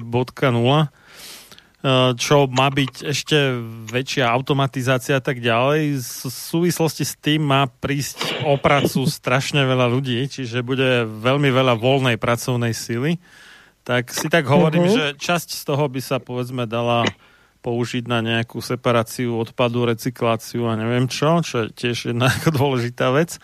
Ale tá druhá časť by sa mohla zamestnať v takom tom polnohospodárstve síce akože v menšom, ale celistvejšom a mm, nazvime to, že priateľskejšom k tým zvieratám, aby to ozaj, že nebol nejaký taký hromadný masaker, alebo môžeme povedať, že holokaust, či už kráv, alebo oviec, alebo slepic, alebo čoho, ale aj keď to zviera nakoniec teda bude zabité, aby malo aký taký život, ktorý nebude iba tragédiou od e, narodenia alebo vyliahnutia až po smrť. Čiže e, na jednej strane, akože e, áno, predtým to bolo také, že vlastne skoro všetok svoj čas venovali tí ľudia samotnému obstaraniu potravín, a teda nemali čas na nejaké iné veci, takže aj ten technický pokrok povedzme stál, alebo teda išiel veľmi uh-huh. pomaly. E, dnes je to naopak, lenže uh, sme síce oveľa pokročilejší, ale vďaka tomu, že sme takto akože vybabrali uh, s tým polnohospodárstvom, tak sme viacej chorí. Chronicky. Väčšinou. Aj, akut, aj akutne často ale že je to taká príležitosť v podstate, keď e, ešte viacej sa automatizuje ten priemysel, tak potom tí kvázi prebytoční ľudia v tom priemysle, že keby sa to polnohospodárstvo aspoň z časti teda opäť uh-huh. tak nejak rozdrobilo a že by sa robilo poctivejšie, ale to by znamenalo samozrejme e, väčšiu potrebu tej pracovnej síly, aby sa to mohlo robiť poctivejšie. Takže by sa dali využiť ano. títo ľudia. Ale to je iba taký môj nápad, možno zbožné prianie. to je otázka, či sa tak stane. Skôr, skôr sa obávam, že asi nie. No. Měla by tam být nějaká vnitřní motivace a mm-hmm. pokud lidé nemají informace, proč by to měli dělat, proč by slepice, eh, proč by vůbec měli chovat nějaké slepice a když už, tak proč na trávě a proč nestačí jim tam hodit nějaké obilí, když to vajíčko přece snesli. Ale když, sne, když budete krmit eh, slepici jenom třeba obilím, tak tam i ten poměr těch masných kyselin omega 3 a omega, já nevím, 9 bude Eh, jedna ku 19, když to, když je budete krmit eh, na zeleném nebo i lněnými semínky, tak to bude jedna ku jedné, bude to vyrovnanější, bude to prostě vajíčko zdravější, bude mít všeho více, vitaminy, eh, ty aktivátory prajzovské. Jinak no nevím, vy, vy jste... no, jako, neznám moc systémovou změnu, ale říkám, v mém osobním životě nás to s manželem tak motivovalo, že postupně, postupně jsme si pořídili zvířata a máme je opravdu nekomerčně jenom pro svou rodinnou potřebu a víme, proč to máme a e, to, takové jídlo je úplně naprosto úžasné. Uh-huh. Vy ste sa pýtala na tú Indiu, že ak je to tam s tým priemerným vekom dožitia.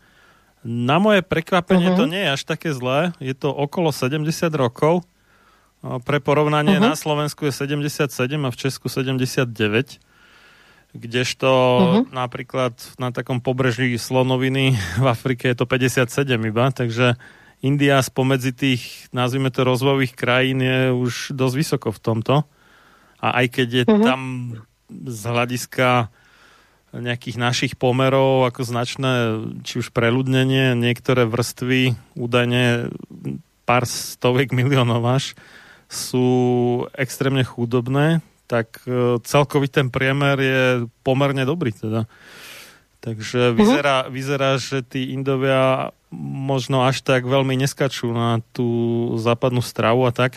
A je tam ešte taký zaujímavý trend, že napríklad, e, no nebol som v Londýne, ale počul som, že na nejaký jeden e, McDonald alebo Burger King tam prípada tak 10 možno indických alebo pakistanských reštaurácií Čiže v podstate v takom Londýne napríklad, že oveľa viacej dominujú tie východné kuchyne, než to, jak sa to nazýva, že SED, ako smutný, teda Standard American Diet, čiže štandardná americká dieta, akože hamburgery, hranolky, hotdogy a tieto veci.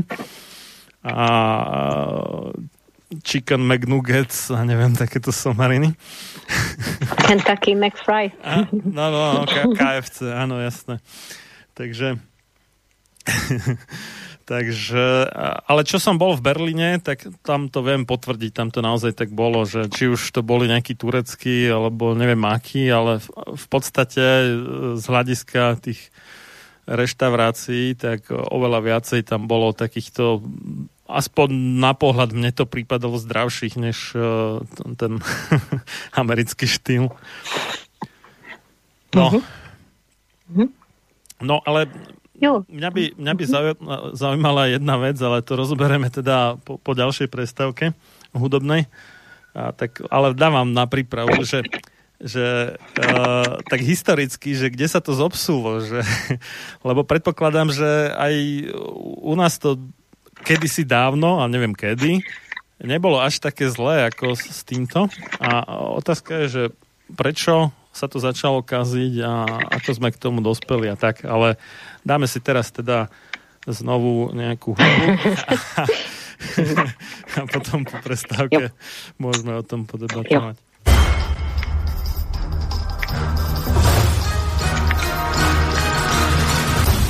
Preto nech neprejde jediný deň bez toho, aby ste vy, Slovania a synovia týchto kmeňov, nevykonali jediný dobrý skutok pre svoj kmeň.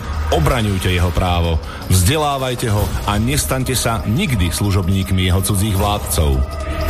Ľudovít Štúr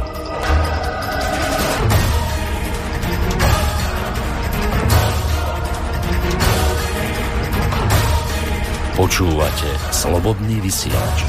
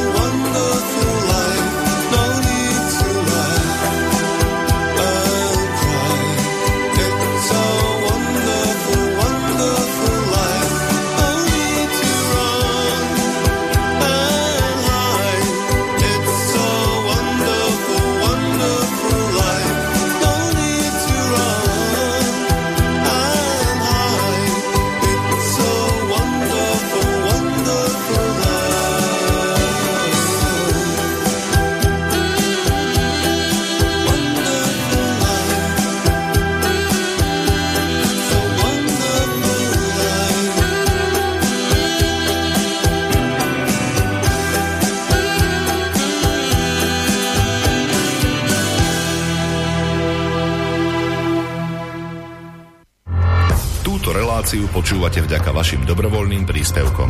Ďakujeme za vašu podporu. Počúvate slobodný vysielač.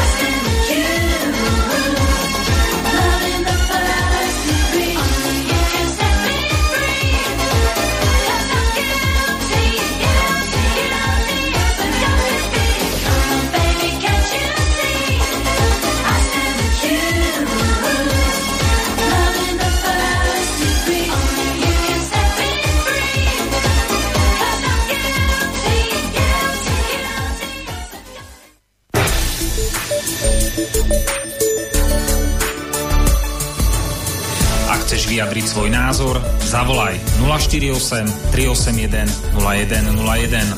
Slobodný vysielač. Váš rodinný spoločník. Pokračujeme v relácii sám sebe lekárom číslo 280 na tému doktor Weston a Price a univerzálne nutričné zákony. Z Banskej Bystrice od Mixu Marian Filo a za Skypeom niekde v Česku. Máme nášho dnešného hostia, magistru Vieru Dudmanovú a vy, keď sa chcete zapojiť, tak okrem telefónu nám môžete aj písať na studio zavináč slobodný vysielač.sk No a mňa teda zaujíma, ako som avizoval pred prestávkou, že e, kde sa stala tá kritická chyba, ktorá nás dovedla do toho mizerného stavu, v akom sme teraz. Kde se stala ta chyba? No, no tak já bych to uvedla třeba na konkrétním příkladě. Takhle, ta samotná otázka je moc hodně široká, když, mm-hmm. když se řekneme, kde se, kde, kde se to začalo kazit, ano. tak pokud bych to brala na ty, toto, jako tím myslela ty zuby, kdy se začaly kazit, tak třeba ze zkušeností Prize, to se začalo kazit v momentu, kdy přišli do nějaké Eh, k nějaké populaci první misionáři eh, a začali jim tam zvěstovat eh, to učení, evangelium. A v zápětí přišli třeba obchodníci, nebo do Afriky třeba přišli podnikatele, investoři, kteří chtěli třeba kácet stromy a, a těžit, já nevím, zácné dřevo, kdy se začaly ničit ty původní vesnické struktury, a vůbec ty způsoby tradiční obživy a začali eh, si je třeba ty lidi najímat jako pracovní sílu a pak ta pracovní síla už nemohla se postarat o svoje potraviny, pro jejich produkcí a museli si za to, co si odpracují, za to, co si vydělají, ty potraviny kupovat. Ale samozřejmě už nedostali ty svoje původní tradiční potraviny, ale potraviny úplně jiné kvality. Samozřejmě velmi špatné kvality. Uh, takže potom to zdraví šlo velmi dolů. Ale obecně jako západní společnost nebo vůbec civilizace na planetě, tak si myslím, že to byl pozvolný proces, ale teprve uh, v, tom, v těch posledních dvou stoletích a hlavně v posledních desetiletích uh, to nabilo na rychlosti. Ale ještě třeba možná ve středověku nebo do středověku v těch českých zemích, myslím si, že měli lidé docela jako netrpěli nedostatkem. Ale později s tím, jak třeba i církev nabývala na síle a na, na světské moci, tak e, muselo se hodně pěsto, začít více pěstovat obilí, zase se zvyšoval počet obyvatel, e, byli, protože to obilí jako chléb, to byl takový ten symbol i toho křesťanství. A začal, začali převažovat hodně i třeba mou, moučnatá jídla, která člověku dodají energii, ale už, jim, už mu nedodají tolik třeba komplexních bílkovin a těch eh, tucích rozpustných vitamínů, jako, jako by bylo třeba maso. Pak samozřejmě tam byly nevím, náboženské války, 30-letá válka, eh, pak přišla průmyslová revoluce, která potřebovala odčerpat lidi z venkova jako pracovní sílu. E, vůbec to nebylo kvůli nějakému pokroku, nebo že bychom chtěli zlepšit e, úroveň lidí a jejich život. Třeba první textilní továrny v Anglii by možná bychom je mohli přirovnat k nějakým gulagům. A tam potom trávili spoustu času někde zavření v továrnách bez, bez slunce, bez vitamínu D, e, ve strašných podmínkách a E, vlastně došlo k rozpadu potom tradiční rodiny. A tradiční rodina, myslím, e, vícegenerační rodina. Lidé se odstěhovali do měst a tím pádem ztratili kontakt s půdou a s potravinama a byli už potom totálně závislí na tom, co jim někdo prodá za účelem zisku. A ten vztah k té půdě Možná byly rodiny, které nerady opouštěly půdu, nějaké staré selské rody, které pokud byli nuceni ji opustit, tak si vzali tu hlínu do té kapsy, ale hodně lidí taky odešlo, protože chtěli něco lepšího a netušili, kam to povede. Takže, takže tak asi. A potom samozřejmě do toho vstupuje ta nekonečná touha po nekonečně se zvyšujícím eh, zisku a růst, růst růstu. Takže dneska, když si vezmeme, jaké obrovské zisky mají farmaceutické firmy, jak obrovské náklady jsou na zdravotní péči, tak si myslím, že tady o nějaké primární prevenci vůbec nemůže být nějaká řeč. Já vám řeknu ještě jeden příklad. Eh, jedna moje známá nemohla otěhotnět a podstoupila nějakou hormonální stimulaci. Eh, bohužel se to těhotenství nějak nepovedlo a do několika měsíců dostala velmi agresivní zhoubný nádor do prsu, ale přitom ona ta moderní medicína se ani netají tím, že není vyloučeno, eh, že tam může být nějaká souvislost s tím, jak perou do těch žen tu, tu hormon, ty hormony, že to může vyvolat nějaké bujení rakovinné. No ale jako, pro, jako jejich řešení je, a právě proto by ženy měly chodit na, na tu prevenci a tím myslí rozhodně ne nějakou primární prevenci, ale na, na ty různé mamografy, aby se zjistilo, jestli už náhodou nemá nějaký, nějaký nádor.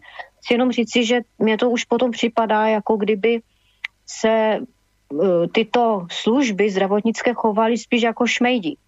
To je jako kdyby vám někdo nabídl, že vám podá hrnec, ale že se může stát, že bude děravý a udělá vám binec e, e, na sporáku, ale nebojte, tady máme opraváře dráteníka, ten vám ho zadrátuje. E, čili všechno je to takové, a všechno to samozřejmě stojí velké peníze ze zdravotního veřejného pojištění. A no. není tady vůbec žádná nějaká motivace nebo vychová lidí ke zdraví. Ono to... Pořád se, říká zdravotnictví, ministerstvo zdravotnictví, které vůbec se zdravím už nemá nic společného. Že? Ano, vy jste chtěl něco říct?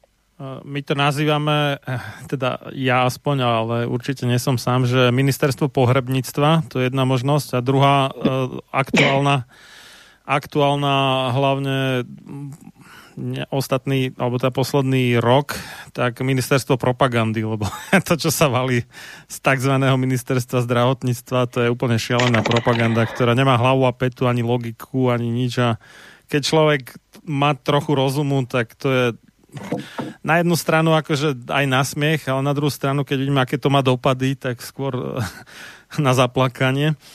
Takže uh, súhlasím s tým a ono to vyzerá ako keby ten uh, potravinársky priemysel bol tak nejak tajne dohodnutý s tým farmaceutickým. Mne sa páčilo nedávno také vyjadrenie, že máme potravinársky priemysel, ktorý vôbec nerieši zdravie a zdravotnícky priemysel, ktorý vôbec nerieši potraviny. Hoci ano. jedno mm-hmm. s mhm. druhým úzko súvisí. Takže, e, lebo... No. Mm-hmm. No právě, že e, vůbec už dneska se člověk nemůže dívat na, na své okolí, ať už na ty potraviny, že to s ním někdo myslí dobře. A právě já tu poslední dobu, tu covidovou dobu, hodně nahlížím právě uh, očima té knihy toho zubaře Price, který na nádherném příkladě ukázal, že nemoci nutně nevznikají, ani ten zubní kas, jenom na základě něčeho vnějšího, něco, co na vás, na vás skočí. A i když se často prezentuje, že někdo těžce onemocněl a byl přitom mladý a byl přitom zdravý, tak uh, my nevíme, jak na tom opravdu byl se zdravím. A nám třeba s manželem ta kniha opravdu otevřela oči a když jsem ji četla poprvé, tak jsem měla pocit, že mě nasadila úplně nové brýle, protože jsem se začala i na lidi dívat úplně jinak a na, pokud jsem je uviděla v kontextu více členů z jedné rodiny, tak najednou jsem tam ty vlastně zákony, ty nutriční zákony té degenerace viděla. A už jsem se možná o tom v nějakém jiném podcastu zmiňovala, že jsem třeba potkala nějakého mm, tatínka se, se synem, oni byli, myslím, klempíři a on ten syn měl opravdu hezké zuby. A já jsem se ho ptala, hele, neměli jste, on měl tak asi 25 let, já jsem se ho ptala, neměli jste někdy krávu? A on se tak jako uh, uh, smál, říkal, ne, to vůbec ne. A vlastně jo, jo, když jsme byli malí, tak moje teta měla, no ta nám pořádávala máslo, tak jsme jedli to máslo se segrou a když jsme byli ve školce, tak já a segra jsme tam byli jediní, kteří jsme byli zdraví a ostatní děti byly třeba doma. Uh, a on měl opravdu nádherný, široký, uh, širokou zubní klembu, krásné zuby. Ale myslím si, že vůbec nevěděl, proč a jakou to má souvislost s tím máslem. No, máme zhruba posledných 40 minút, tak uh, poďme sa teda pozrieť, čo, čo to vlastne sú teda tie nutričné zákony, lebo určite už viaceré z toho, čo ste spomínala, tak nejak ideme okolo toho, ale takže mm-hmm. čo, čo presne teda sa ty myslí? Hm? Uh, nutriční zákon. Když, si, když splním určité podmínky, to znamená poskytnu těhotné ženě určité e, živiny, těma živinama myslím bílkoviny, dostatek minerálu a ty v tucích rozpustné vitamíny A, D a K2, MK4 a nadále se toto dítě, až se narodí, e, bude se jim živit maminka takovouto stravu v době kojení a potom dí, dorůstající dítě až, až do 20, tak toto, u tohoto dítěte nebude nebudou vidět znaky nějaké degenerace. Ta degenerace, tím myslím zubní kazy, úzké zubní oblouky, různé e, malokluze, takové různé deformace chrupu, předkus, zákus. Tam e, taky e, Western Price si všímal u té další generace, která uh, už přešla na tu civilizovanou nezdravou stravu bez dostatku živin, že oni měli tendenci být vyšší postavou, jako výškou člověka vyšší než třeba jejich táta nebo děda. A my to vidíme dneska, že to je běžné. A interpretuje se to dneska tak, že ten člověk má, měl lepší výživu. E, může tomu tak být, ale v případě záleží, co jedl, ale spíš je to naopak, spíš to je něco negativního, protože když bychom se podívali na detail, tak často ta osoba, třeba nějaký vnuk, má ve skutečnosti užší obličej než ten děda, jako kdybyste měl stejný materiál, třeba eh, když si představíme, že budeme mít eh, dvě kuličky plastelíny a z jedné té plastelíny uděláme menšího človíčka, ale ze stejného objemu plastelíny budeme chtít udělat někoho vyššího, tak to bude za cenu, že bude mít užší trup, užší ramena, celkově bude mít tenčí kosti, a bude mít užší zubní oblouky, užší obličej, orlí nos, případně třeba nějaké nedovyvinuté části obličeje, takové nebo nesymetrické a tak dále. A ono je to často jenom špička, špička ledovce. Tam můžou být třeba i různé uh, různé třeba i skryté vady, třeba, nevím, skrytá vada srdce a podobně. A teď já nechci nějak vůbec strašit, ale E, naopak, když poskytneme zdravou stravu mamince a dorůstajícímu dítěti, tak k té degeneraci by nemělo vůbec docházet. A měly by se rodit e, pěkné děti s širokým obličejem, které třeba můžou být trošičku vyšší než, než ten rodič, ale ne, že budou, já nevím, o hlavu a půl vyšší než, než táta. Tam, tam už je pravděpodobnost, že tam chyběl nějaký ten vitamin v, tě, ten, v těch tucích rozpustných vitamínů třeba a, a podobně. No já mám je... několiko knih, takých starých fotografií, ještě černobělých od Karla Plícku. Mm, nevím, či máte představu, kdo to byl? známý... Karel Plicka doma knižku, no, myslím, že Praha. No, no, no. Jako on fotil aj Prahu, ale o, oveľa viac fotil Slovensko vlastne v podstate obiehal celé Slovensko, fotil a aj si zaznamenával ľudové piesene a vyšlo to, ja neviem, myslím, že aj cez 10 tisíc ľudových piesní slovenských zapísal aj notovo, aj takto. Čiže bol to v podstate Čech zamilovaný do Slovenska. No ale mm, k čomu mierim, tak e, jeho fotky zhruba niekedy okolo polovice alebo ešte trochu pred polovicou 20. Eh, storočia, tak eh, fotil tam eh, ženy, deti v krojoch a tak ďalej.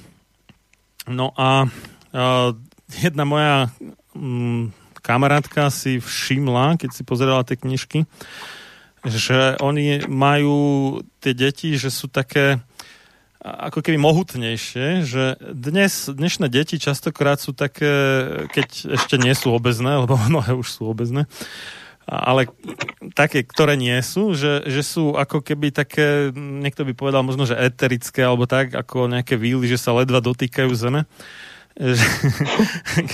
Štíhle, ako keby. A v zmysle nie, že by boli ako, ako modelky alebo tak, ale že nemajú aj čo do svalov, povedzme, také hrubé nohy a ruky a tak ďalej, lebo však predtým, keď museli viacej makať, aj deti teda, nejaká, nejaké zákony o detskej práci sa neriešili pred 100 rokmi.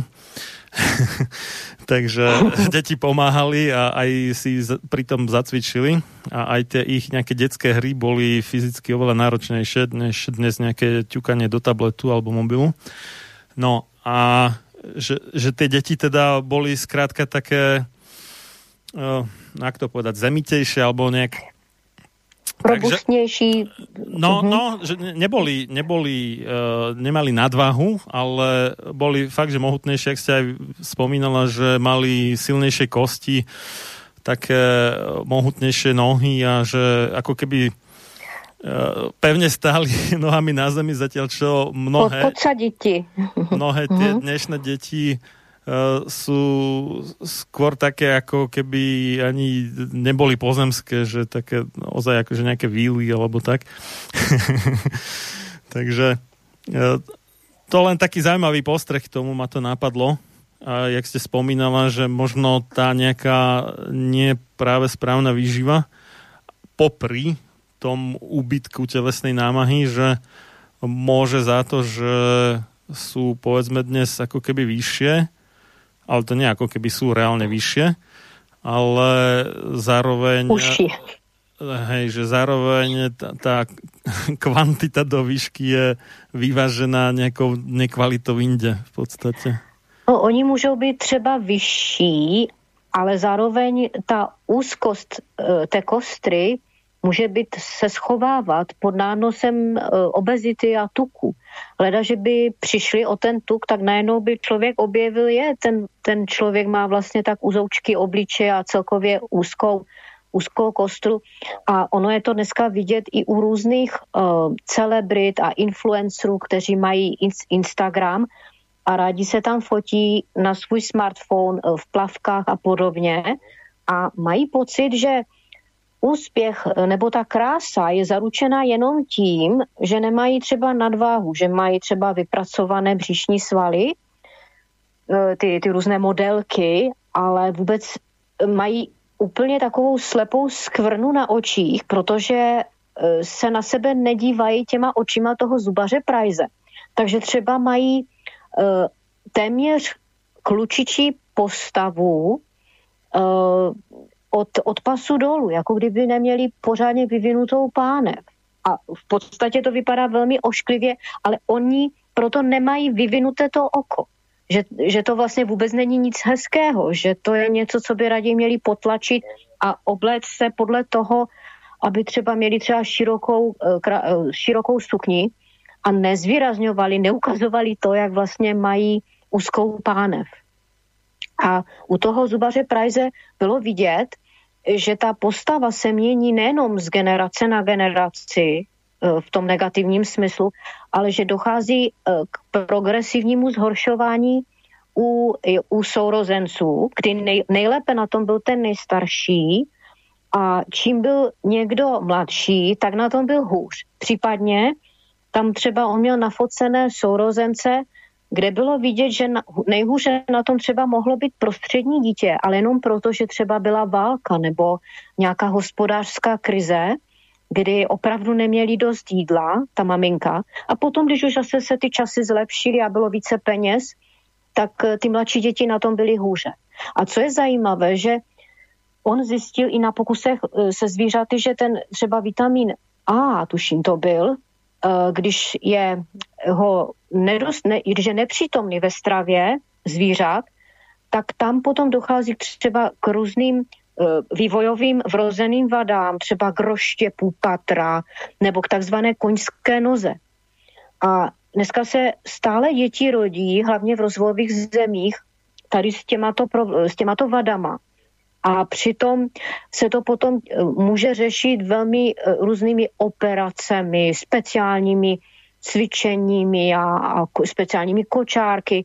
A přitom stačilo, aby ta maminka si v době těhotenství a před otěhotněním dala třeba játrovou paštiku, aby měla dost vitamínu A. No ale jak, jak jste říkal, ta medicina se nezajímá moc o potraviny, to je něco takového vedlejšího, nepodstatného. Podobně si myslím, že i ta moderní stomatologie, ten zubař je vyučen, je vysoce kvalifikovaný eh, na to, aby spravoval zuby a pořád se to bere jako, že to je nějaká spíš kosmetická vada, eh, kterou je, stačí odstranit nějakou plastickou operací a vůbec se člověk na to nedívá, jako že, že to zároveň je určitý znak něčeho špatného v tom těle a znak toho, že ten člověk nejedl a nejí dobře a že, že tím, že se u něho to jenom esteticky udělá ten nějaký kosmetický zákrok, tak se to nevyřeší pro tu další generaci, pokud on něco nezmění. A já právě vidím veliký eh, význam a ten nejdůležitější odkaz toho zubaře Price je v tom, že u té další generace to lze napravit. A, e, a proto je nesmírně důležité, co dělají budoucí rodiče, aby vůbec to, ten přístup k založení rodiny nebyl jenom takový náhodný, no tak už bychom mohli mít ty děti, ale aby opravdu věděli, co je třeba jíst a udělat proto, aby E, to miminko bylo co nejzdravější, ale aby bylo i hezké, protože když všichni budeme hezcí, tak nikdo nebude mít nějaké komplexy méně cenosti a neřekne si, no to já se radši ani do zrcadla nedívám. Nikdo nebude nikomu nic závidět. A je pro mě velmi zajímavé pozorovat e, v praktickém životě, jak kdo vypadá. Samozřejmě, že to nic ne, nevypovídá o jeho, o něm jako o člověku. A je to velmi zajímavé, kdo je nám dneska prezentován jako člověk krásný, nebo kdo je prezentován a vybírán jako třeba princezna do pohádek. Když se podíváme, tak se změnily i obličeje těch princezen. Zatímco ještě v 70. letech byly krásné princezny, které měly pěkné, pěkné zuby, stačí si vzpomenout třeba na Libuši Šafránkovou, tak uh, ona byla rozhodně neměla 180 cm a byla prostě, měla pěkné tělesné proporce, měla pěkný široký úsměv. A když s ní byl nedávno nějaký dokumentární pořad, tak se opravdu ukázalo, že ona pocházela z vesničky někde u Brna, myslím, že se jmenovala Šlapanice, a tam říká, no tady jsme měli kravičku, tak jsem si říká, no bodejť, kde jinde by se ta její krása vzala. Ale bohužel dneska se už takové princezny nerodí. No, Takže, čiastočne, uh-huh. čiastočne sa možno rodia, ale že sa to čiastočne pokazí aj po tom pôrode a čiastočne je to aj teda tým, že už od počatia ako majú v podstate nejakú zlú výživu, dá sa povedať. Ale mňa napadla taká jedna vec, že dnes je takým rutinným vyšetrením v tehotenstve tzv. amniocenteza, že sa teda napichne ten plodový obal a tam sa odobere nejaká vzorka plodovej vody a podľa nejakých asi bielkovín alebo čoho sa tam určuje, že alebo DNA, neviem, sa tam určuje, že či to dieťa nie je náhodou, že nemá Downov syndrom alebo nejaké iné vrodené vady a potom podľa toho teda riešia, že či ide na potrat umelý alebo nejde. A nevýhoda tej diagnostiky je taká, že to je taká samonaplňujúca diagnostika, že ona v jednom až dvoch percentách, čo je ako ozaj alarmujúce, lebo to je vlastne 1 až 2 zo 100 tehotných kvôli samotnej tejto diagnostike potratia alebo teda predčasne, ano, ano. predčasne porodia ale nie o tom som chcel. Uh, ide o to, že v skutočnosti, aj keď to vyjde akože zle, že by mali podľa tej diagnostiky, ktorá inak nie je úplne spolahlivá, častokrát dáva falošné výsledky, ale aj keby sa trafila, tak uh, to dieťa, ktoré má povedzme zdvojený, teraz neviem, koľký to bol chromozom, či 8, či ktorý, u Downovho syndromu, tak, e, či je strojený, no, dobre, teraz, teraz trepem z cesty, nevadí, tak, uh, že dá sa podľa toho, ako tá matka ešte, kým teda porodí a potom, keď uh, dojčí, alebo kojí po česky, tak uh, podľa toho, ako si doplňa vitamíny, respektíve ako si vyberá potraviny a plus ešte ako výchovne vlastne pôsobí na to dieťa, tak dá sa z toho davníka v podstate urobiť použiteľného člena spoločnosti, že nie je ako odkazaný do smrti na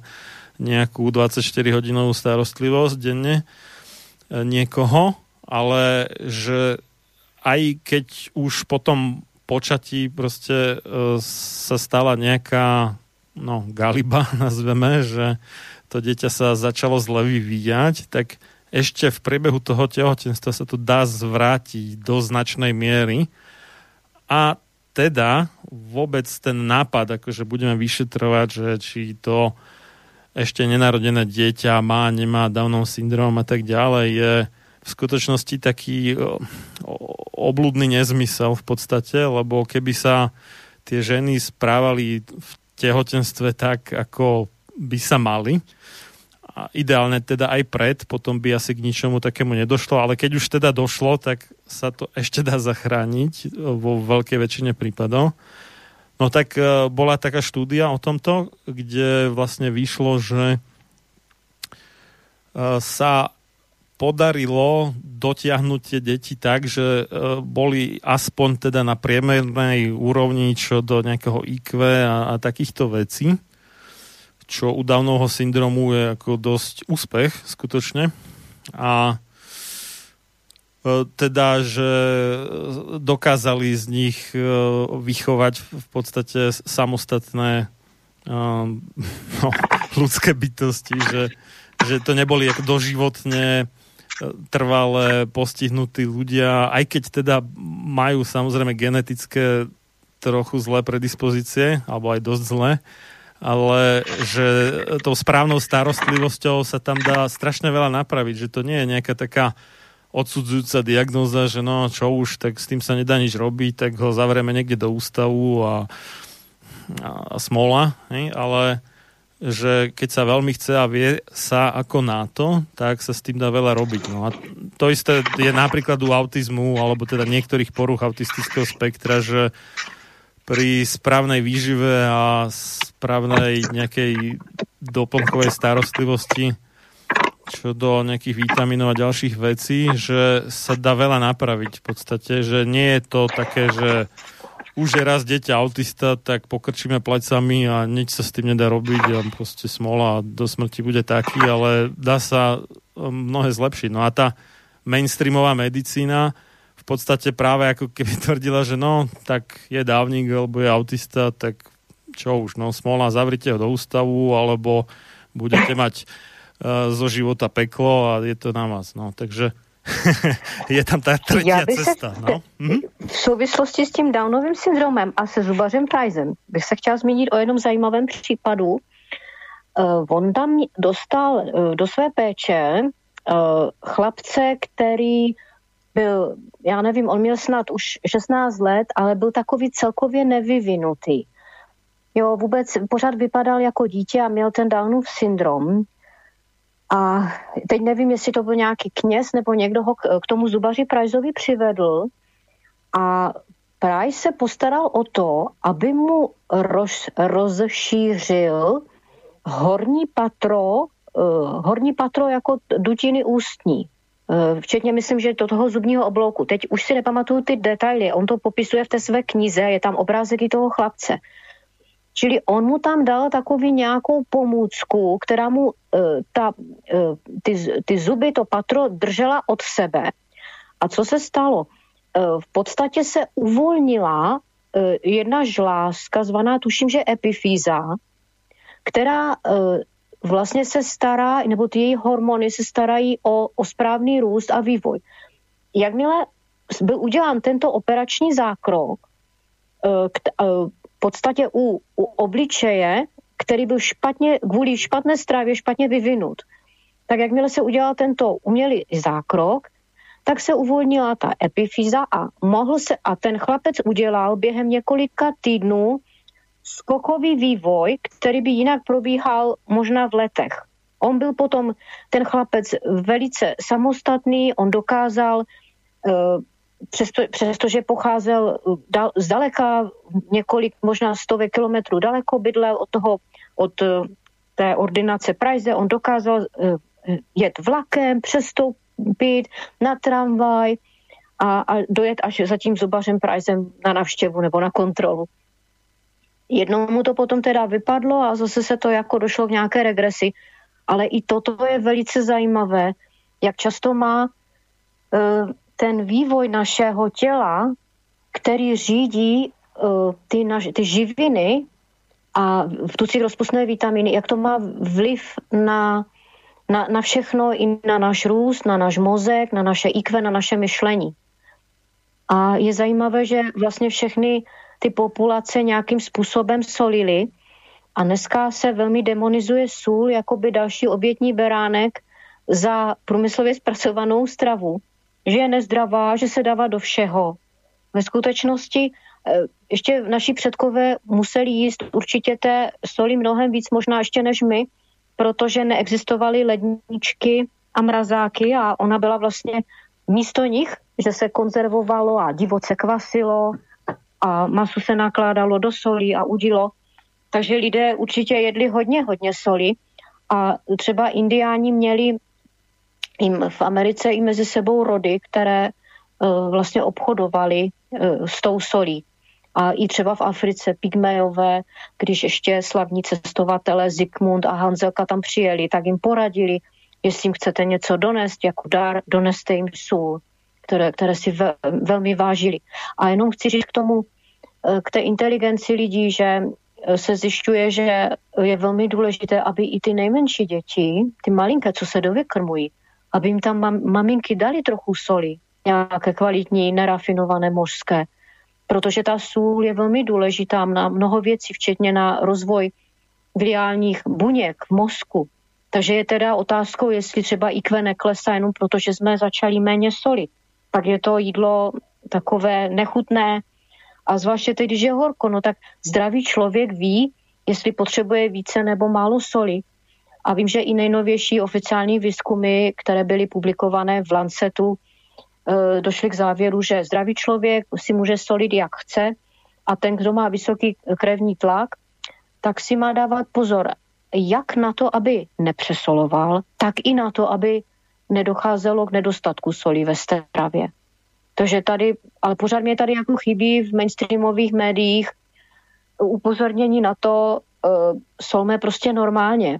Ne nějaké jako přestaňme solit, omezte sůl.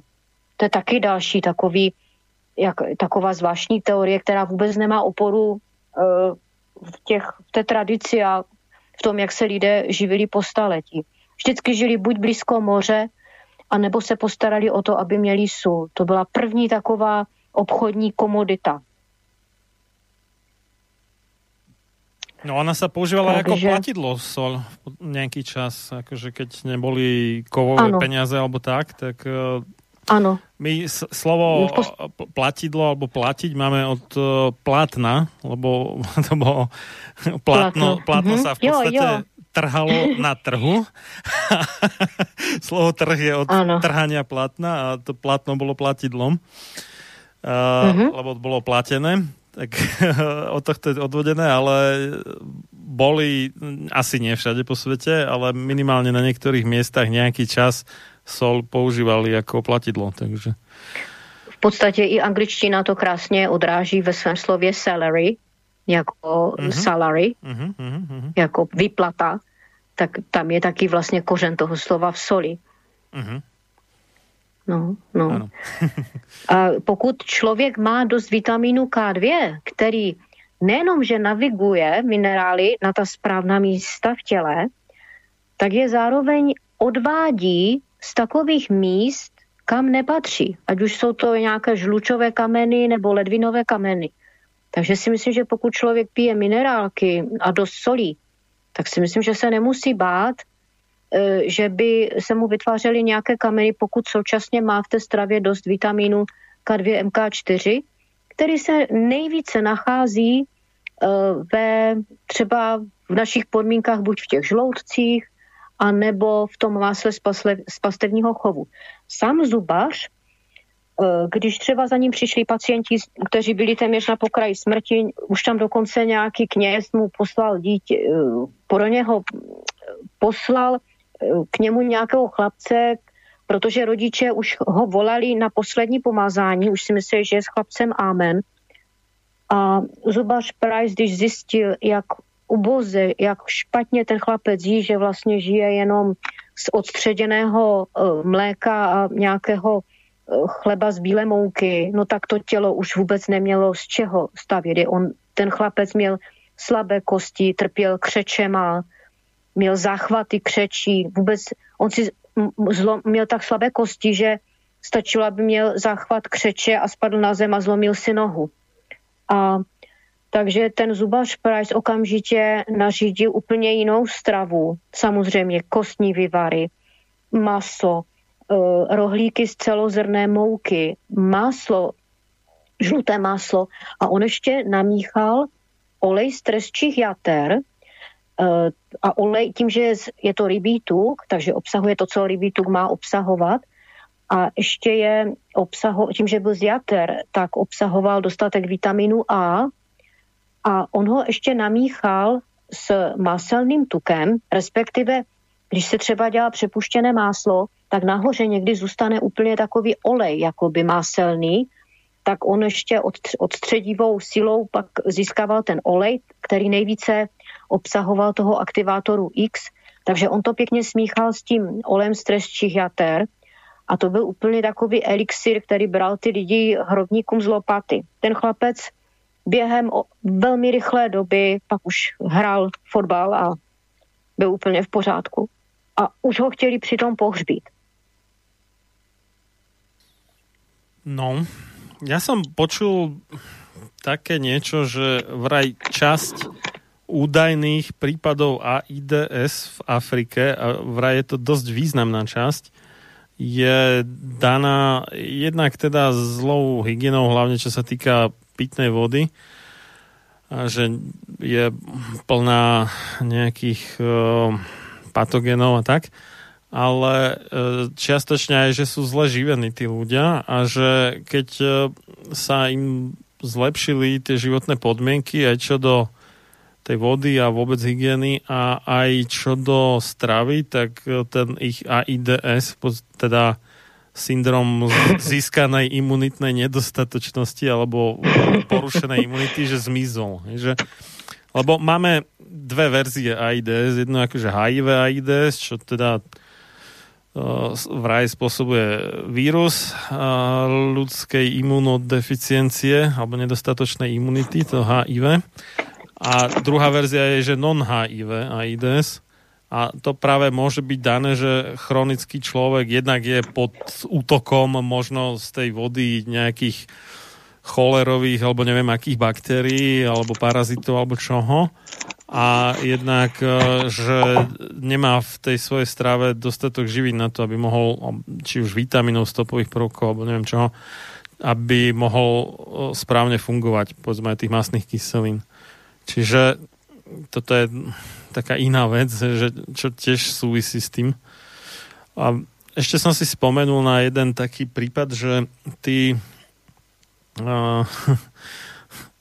čo Eh, chodili ryžovať zlato na tom divokom západe a tak, tak uh, tam vraj bol ten problém, že oni mali takú strašne jednotvárnu stravu, mnohí z nich. Že vtedy, keď ešte to bol ozaj di- divoký západ, tak že väčšinou fungovali na nejakých plackách, ktoré boli z bielej múky a no trochu masti a tak, ale v podstate žiadna nejaká zelenina, meso ani veľmi nie možno. A, a že trpeli takými masovo v podstate nie, že jeden, dvaja, ale skoro každý ten hľadač zlata teraz si neviem spomenúť, ako sa volalo to mestečko, ale Klondike? Někde? a, asi, asi, asi, no. Že, že mali tam hromadne proste výskyt takýchto zdravotných problémov, ktoré neskôr teda boli identifikované ako z nevhodnej stravy. Takej, To je zajímavé, jak... Pardon? Mhm. No, mm, povedzte, už som dohovoril.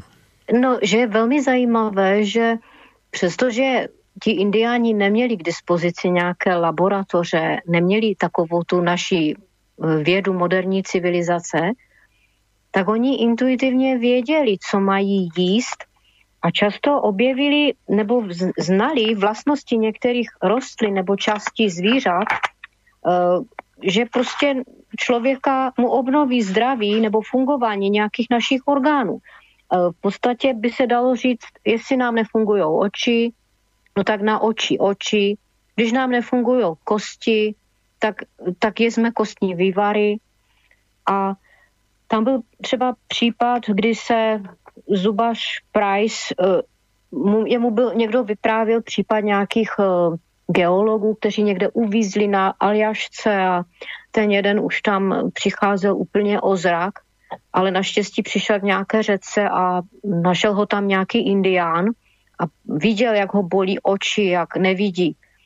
A indián šel, myslím, že holýma rukama ulovil nějakou rybu, vydloubil jí oči a řekl mu, ať to sní. A jemu snad během dvou hodin se ulevilo a bylo to pak čím dál lepší. Uh, stejně tak uh, třeba námořníci umírali na kurděje, neznali vitamin C a ono se to jevilo být, že to je asi nějaká nakažlivá nemoc. Když na lodi všichni trpěli a umírali na kurděje, tak to vypadalo, že to musí být asi nakažlivé. Ve skutečnosti měli jenom tu nemoc způsoboval jeden společný faktor a sice absence vitamínu C. A e, ten zubař Price přišel třeba do nějaké vesnice a ptal se, jak to, že indiáni e, nemají žádné kurděje. A já tady mám, já jenom přečtu jenom krátkou ukázku z té knížky Zubaře. Uh, on tam píše ten zubař Price. Když jsem se přes tlumočníka zeptal jednoho starého indiána, proč indiáni nedostanou kurděje, odpověděl pohotově, že to je nemoc bílého člověka. Zeptal jsem se, zda je možné, aby indiáni dostali kurděje. Odpověděl, že ano, ale že indiáni privědí, jak jim zabránit. A bílý člověk neví. E, No já chci říct, že oni věděli, zatímco ten člověk z té naší civilizace nevěděl. A teď tady říká, když jsem se zeptal, proč neřekl bílému člověku jak, eh, jeho odpovědí bylo, že bílý člověk toho ví příliš moc na to, aby se indiána zeptal na cokoliv. Zeptal jsem se ho pak, jestli by to řekl mě. Řekl, že ano, pokud mu to dovolí náčelník. Zašel za náčelníkem a vrátil se asi za hodinu s tím, že náčelník řekl, že mi to může říci, protože jsem přišel e, přítel indiánů a protože jsem indiánům přišel říci, aby nejedli jídlo z obchodu bílého muže. Vzal mě za ruku a vedl mě ke kládě, kde jsme si oba sedli. Pak mi popsal, že když indián zabije losa, otevře ho a na zádech losa hned nad ledvinou je to, co popsal jako dvě malé kuličky v tuku. Ty prý indián odebere a rozřeže je na tolik kousíčků, kolik je malých a velkých indiánů v rodině a každý si sní svůj kousek. Jedí také stěnu druhého žaludku. Díky tomu, že jedí tyto části zvířete, nemají indiáni kurděje, což je díky vitamínu C. Indiáni získávají vitamin C z adrenálních žláz a z vnitřnosti. Moderní věda jen nedávno objevila, že adrenální žlázy jsou nejbohatším zdrojem vitamínu C ze všech živočišných nebo rostlinných tkání. A tak dále, a tak dále. Pak tady píše, indiáni plně spolupracovali, aby nám pomohli. My jsme jim samozřejmě přinesli dárky, o kterých jsme si mysleli, že je ocení a bez obtíží jsme měřili a fotografovali nebo opravdu detailně studovali stav každého zubu v zubních obloucích. Získal jsem vzorky, slin a jejich potraviny na chemický rozbor. Já chci říct, že je fascinující, že oni neměli žádné laboratorní uh, pomůcky a přesto intuitivně věděli, co mají jíst, aby byli zdraví. A myslím si, že to je vlastně umění nebo určitá oblast, ve které bychom se my všichni měli vzdělávat, pokud chceme tady na této planetě přežít že nikdy nevíme, kdy se ocneme třeba na nějakém pustém ostrově. Já občas sleduju s celou rodinou takové pořady, takové reality show, kdy oni, e, je to nějaký americký kanál televizní, kdy oni vysadí nějakého jedince na úplně izolovaném místě planety, jestli je to Mongolsko nebo někde na Aljašce, kde opravdu lišky dávají dobrou noc a někde ani ty lišky a maximálně vás v noci vzbudí medvěd grizzly. A vy si nesmíte, můžete si vzít všechno, sebou všechno možné, ale nesmíte si vzít žádnou střelnou zbraň. A tam je krásně vidět, úkolem je eh, tam přežít alespoň 100 dnů a, a ten, kdo přežije nejdéle, aniž by oni vzájemně o sobě věděli, eh, ti účastníci, každý je úplně na, někde na jiné straně, Eh, té, té nějaké oblasti, tak uh, musí uh, tam přežít a kdo přežije nejdele, tak získává, já nevím, jestli půl milionu dolarů nebo milion dolarů, což je opravdu obrovská částka. A tam je krásně vidět, jak ta, ta konstituce toho člověka díky ní přežívá dlouho a také často díky svým znalostem Eh, té přírody, ať už rostlin, tak živočichů, díky svému úmu třeba lovit a samozřejmě také díky štěstí. Eh, tam je krásně vidět, že ten, kdo jenom žije na nějakých brusinkách, a nevím, jak se slovensky řekne brusinka. Brusnice. Uh, no, tak nepřežije tak dlouho, jako když se někomu lukem podaří ulovit nějakého velikého jelena. Tak tam tam ví, že si musí nejdříve sníst ne to, ne to svalové maso, ale celý získat sílu, tak ať jí ještě třeba tlukoucí syrové srdce nebo játra. A to jsou člověk vědět, co potřebuje na přežití. Samozřejmě, že když je nedostatek, tak eh, by neměl pohrdat ničím a měl by vědět, které kořínky nebo na které trávě eh, a listečkách se pást, eh, ale na co si dát pozor a co, jaká vyživa je nejoptimálnější. Mm-hmm. No, tak máme posledné minuty, tak možno nějaké poselstvo na závěr, jak mm-hmm. máte? poselstvo na závěr. Máte-li tu možnost, máte-li, chcete-li si rozšířit obzory o úplně nový pohled na svět, pořiďte si od nás knihu od zubaře Prajzy Vyživa a fyzická degenerace. Úplně vám to změní pohled na svět, jako, jako změnila ta kniha každému, kdo, kdo ji kdy otevřel. Někdy to vypadá, že je to kniha hodně tlustá, ale je opravdu u, doslova uchvatná, že člověka uchvatí, kdekoliv ji otevře, tam je popsáno hnedka pod eh, fotografií, co to je, jak tam třeba malé děvčátko si nese od moře snídaní, nějaké vajíčka třeba, mm, zvláště budoucí rodiče, zvažte, jakým způsobem se chcete stravovat, protože tady je vidět, k čemu to vede. E, to není, tady si nikdo nemůže na nic hrát tady s tímhle prizem, jako řík, říkat, e, tohle, když budete jíst, budete zdraví. Tady je to totiž všechno krásně zdůvodněno. Kromě tady této knihy na to navazují e, další řada knih, třeba Nourishing Traditions, vyživující tradice, což je taková praktická kuchařka s velmi podrobným úvodem do různých živin, obohacená o moderní poznatky, e, napsala i biochemička e, a jedna v podstatě dnešní prezidentka nadace Zubaře Prajze, které se rozhodli tu knihu napsat proto, protože už eh, měli pocit, že překročila nějakou únosnou hranici ty, ty nesmysly, které chryla americká vláda na základě nějakých hrad uh, různých zájmových skupin, takzvaných expertů, kteří jsou často kompromitováni Eh, mají vztahy na různé firmy, které produkují buď nějaké potravinářské produkty. Oni začali doporučovat v jistou dobu právě, že už i malé děti mají uh, být na nízkocholesterolové stravě, což měli už pocit, že to je snad až nějaká genocída, protože malé dítě opravdu potřebuje cholesterol, maminka těhotná potřebuje cholesterol a tak dále.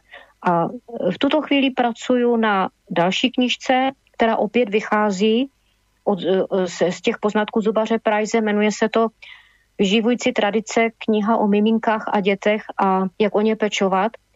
A je to právě pro úplně obyčejné rodiče uh, a vychází právě z těch poznatků. Uh, je to takové jako přepracované, co si z toho můžou vzít pro svůj normální život, co mají vařit a proč mají jíst to, co tam jako doporučují. Je tam hlavní teda důraz na tu výživu a je, je to zajímavé, že i před početím a velice důležité je také, co jí tatínek před početím. Není to tak, že si může jíst, co chce a že to se nějak všechno zařídí. I on. Alespoň tak to dělali ty, ty domorodé populace. Že tatínci jedli určité žlázy určitých zvířat, aby byli mužsky silní a aby splodili zdravého potomka. A pak už potom záleželo samozřejmě na tom, co jí ta maminka. Případně zda byla dost odpočatá od prvního těhotenství a kojení. A e, ty knížky pak je možno zakoupit v našem internetovém obchodku kosimesnadno.cz a pokud je o Slovensko, tak posíláme na dobírku, jak už jsem říkala. Uh-huh. Takže nikde jinde se nedají kúpať, e, kúpiť iba u vás. Máte to ako ano. takú domácu manufaktúru v podstate, že... Áno, áno. Uh-huh. Dáváme to do tvrdých desek, protože to je kniha, která myslím si, že to je opravdu klasika uh, o, o terénní teorii, teorie terénu, že za nemoci, včetně zubního kazu, může terén. Teda ten všeobecný zdravotný stav člověka a že netreba ano. Vinu zvalovať na nejaké vírusy a baktérie, ale dôležité je, že aký sme my silní, ako sa vieme brániť prípadným vírusom a baktériám a keď sme na tom ano. tak nás e, nejaký koronavírus nemôže ani zaskočiť, ani prekvapiť, ani nič také. Přesně tak. Ona ta knížka vůbec hází takovou jako rukavici všem těm názorům moderní medicíny a vlastně ji prodáváme a nabízíme a píšem oni na třeba i na svém blogu vyživující tradice.cz Eh, asi nemá smysl jí příliš eh, tlačit přes nějaký Facebook. Já se obávám, že tam by dlouho nevydržela a náš eh, facebookový profil by byl nejspíš smazán. Ne, že ne, by asi neměl ne. nikdo zájem, nebo by byl, něco by bylo vytrženo z kontextu. Nejlepší je si přečíst tu knihu od začátku do konce a pochopit, co on chtěl vlastně říct. A je to naprosto unikátní, protože myslím si, že už to nikdo nikdy nezopakoval, nenafotil. Hmm. Už ani mnoho z tých kmeňov zrejme nežijú tým spôsobom, ako žili vtedy. A že, uh-huh. že už sa to v podstate nedá vyskúmať dodatočne, že on mal ešte tú príležitosť vlastne vidieť to v tej pôvodnej no, divočine, to môžeme nazvať, alebo tak uh, ďaleko od civilizácie. No dobre, ďakujem veľmi ano. pekne teda za uh, zaujímavé rozprávanie. Prajem všetko dobré a... Ďakujem, ďakujem. A, a do počutia snať niekedy v budúcnosti.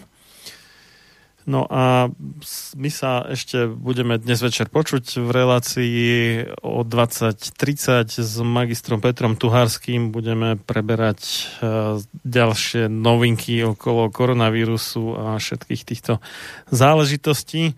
Takže e, do počutia večer, ale bude to relácia nahratá vopred e, na záznam, takže tam sa nám nedovoláte ani nedopíšete, ale môžete nám potom písať ako aj k tejto relácii svoje pripomienky, názory a ďalšiu spätnú väzbu na sam sebe lekárom zavinač gmail.com. Do skorého počutia. Táto relácia vznikla za podpory dobrovoľných príspevkov našich poslucháčov. I ty sa k ním môžeš pridať. Viac informácií nájdeš na www.slobodnyvysielac.sk Ďakujeme.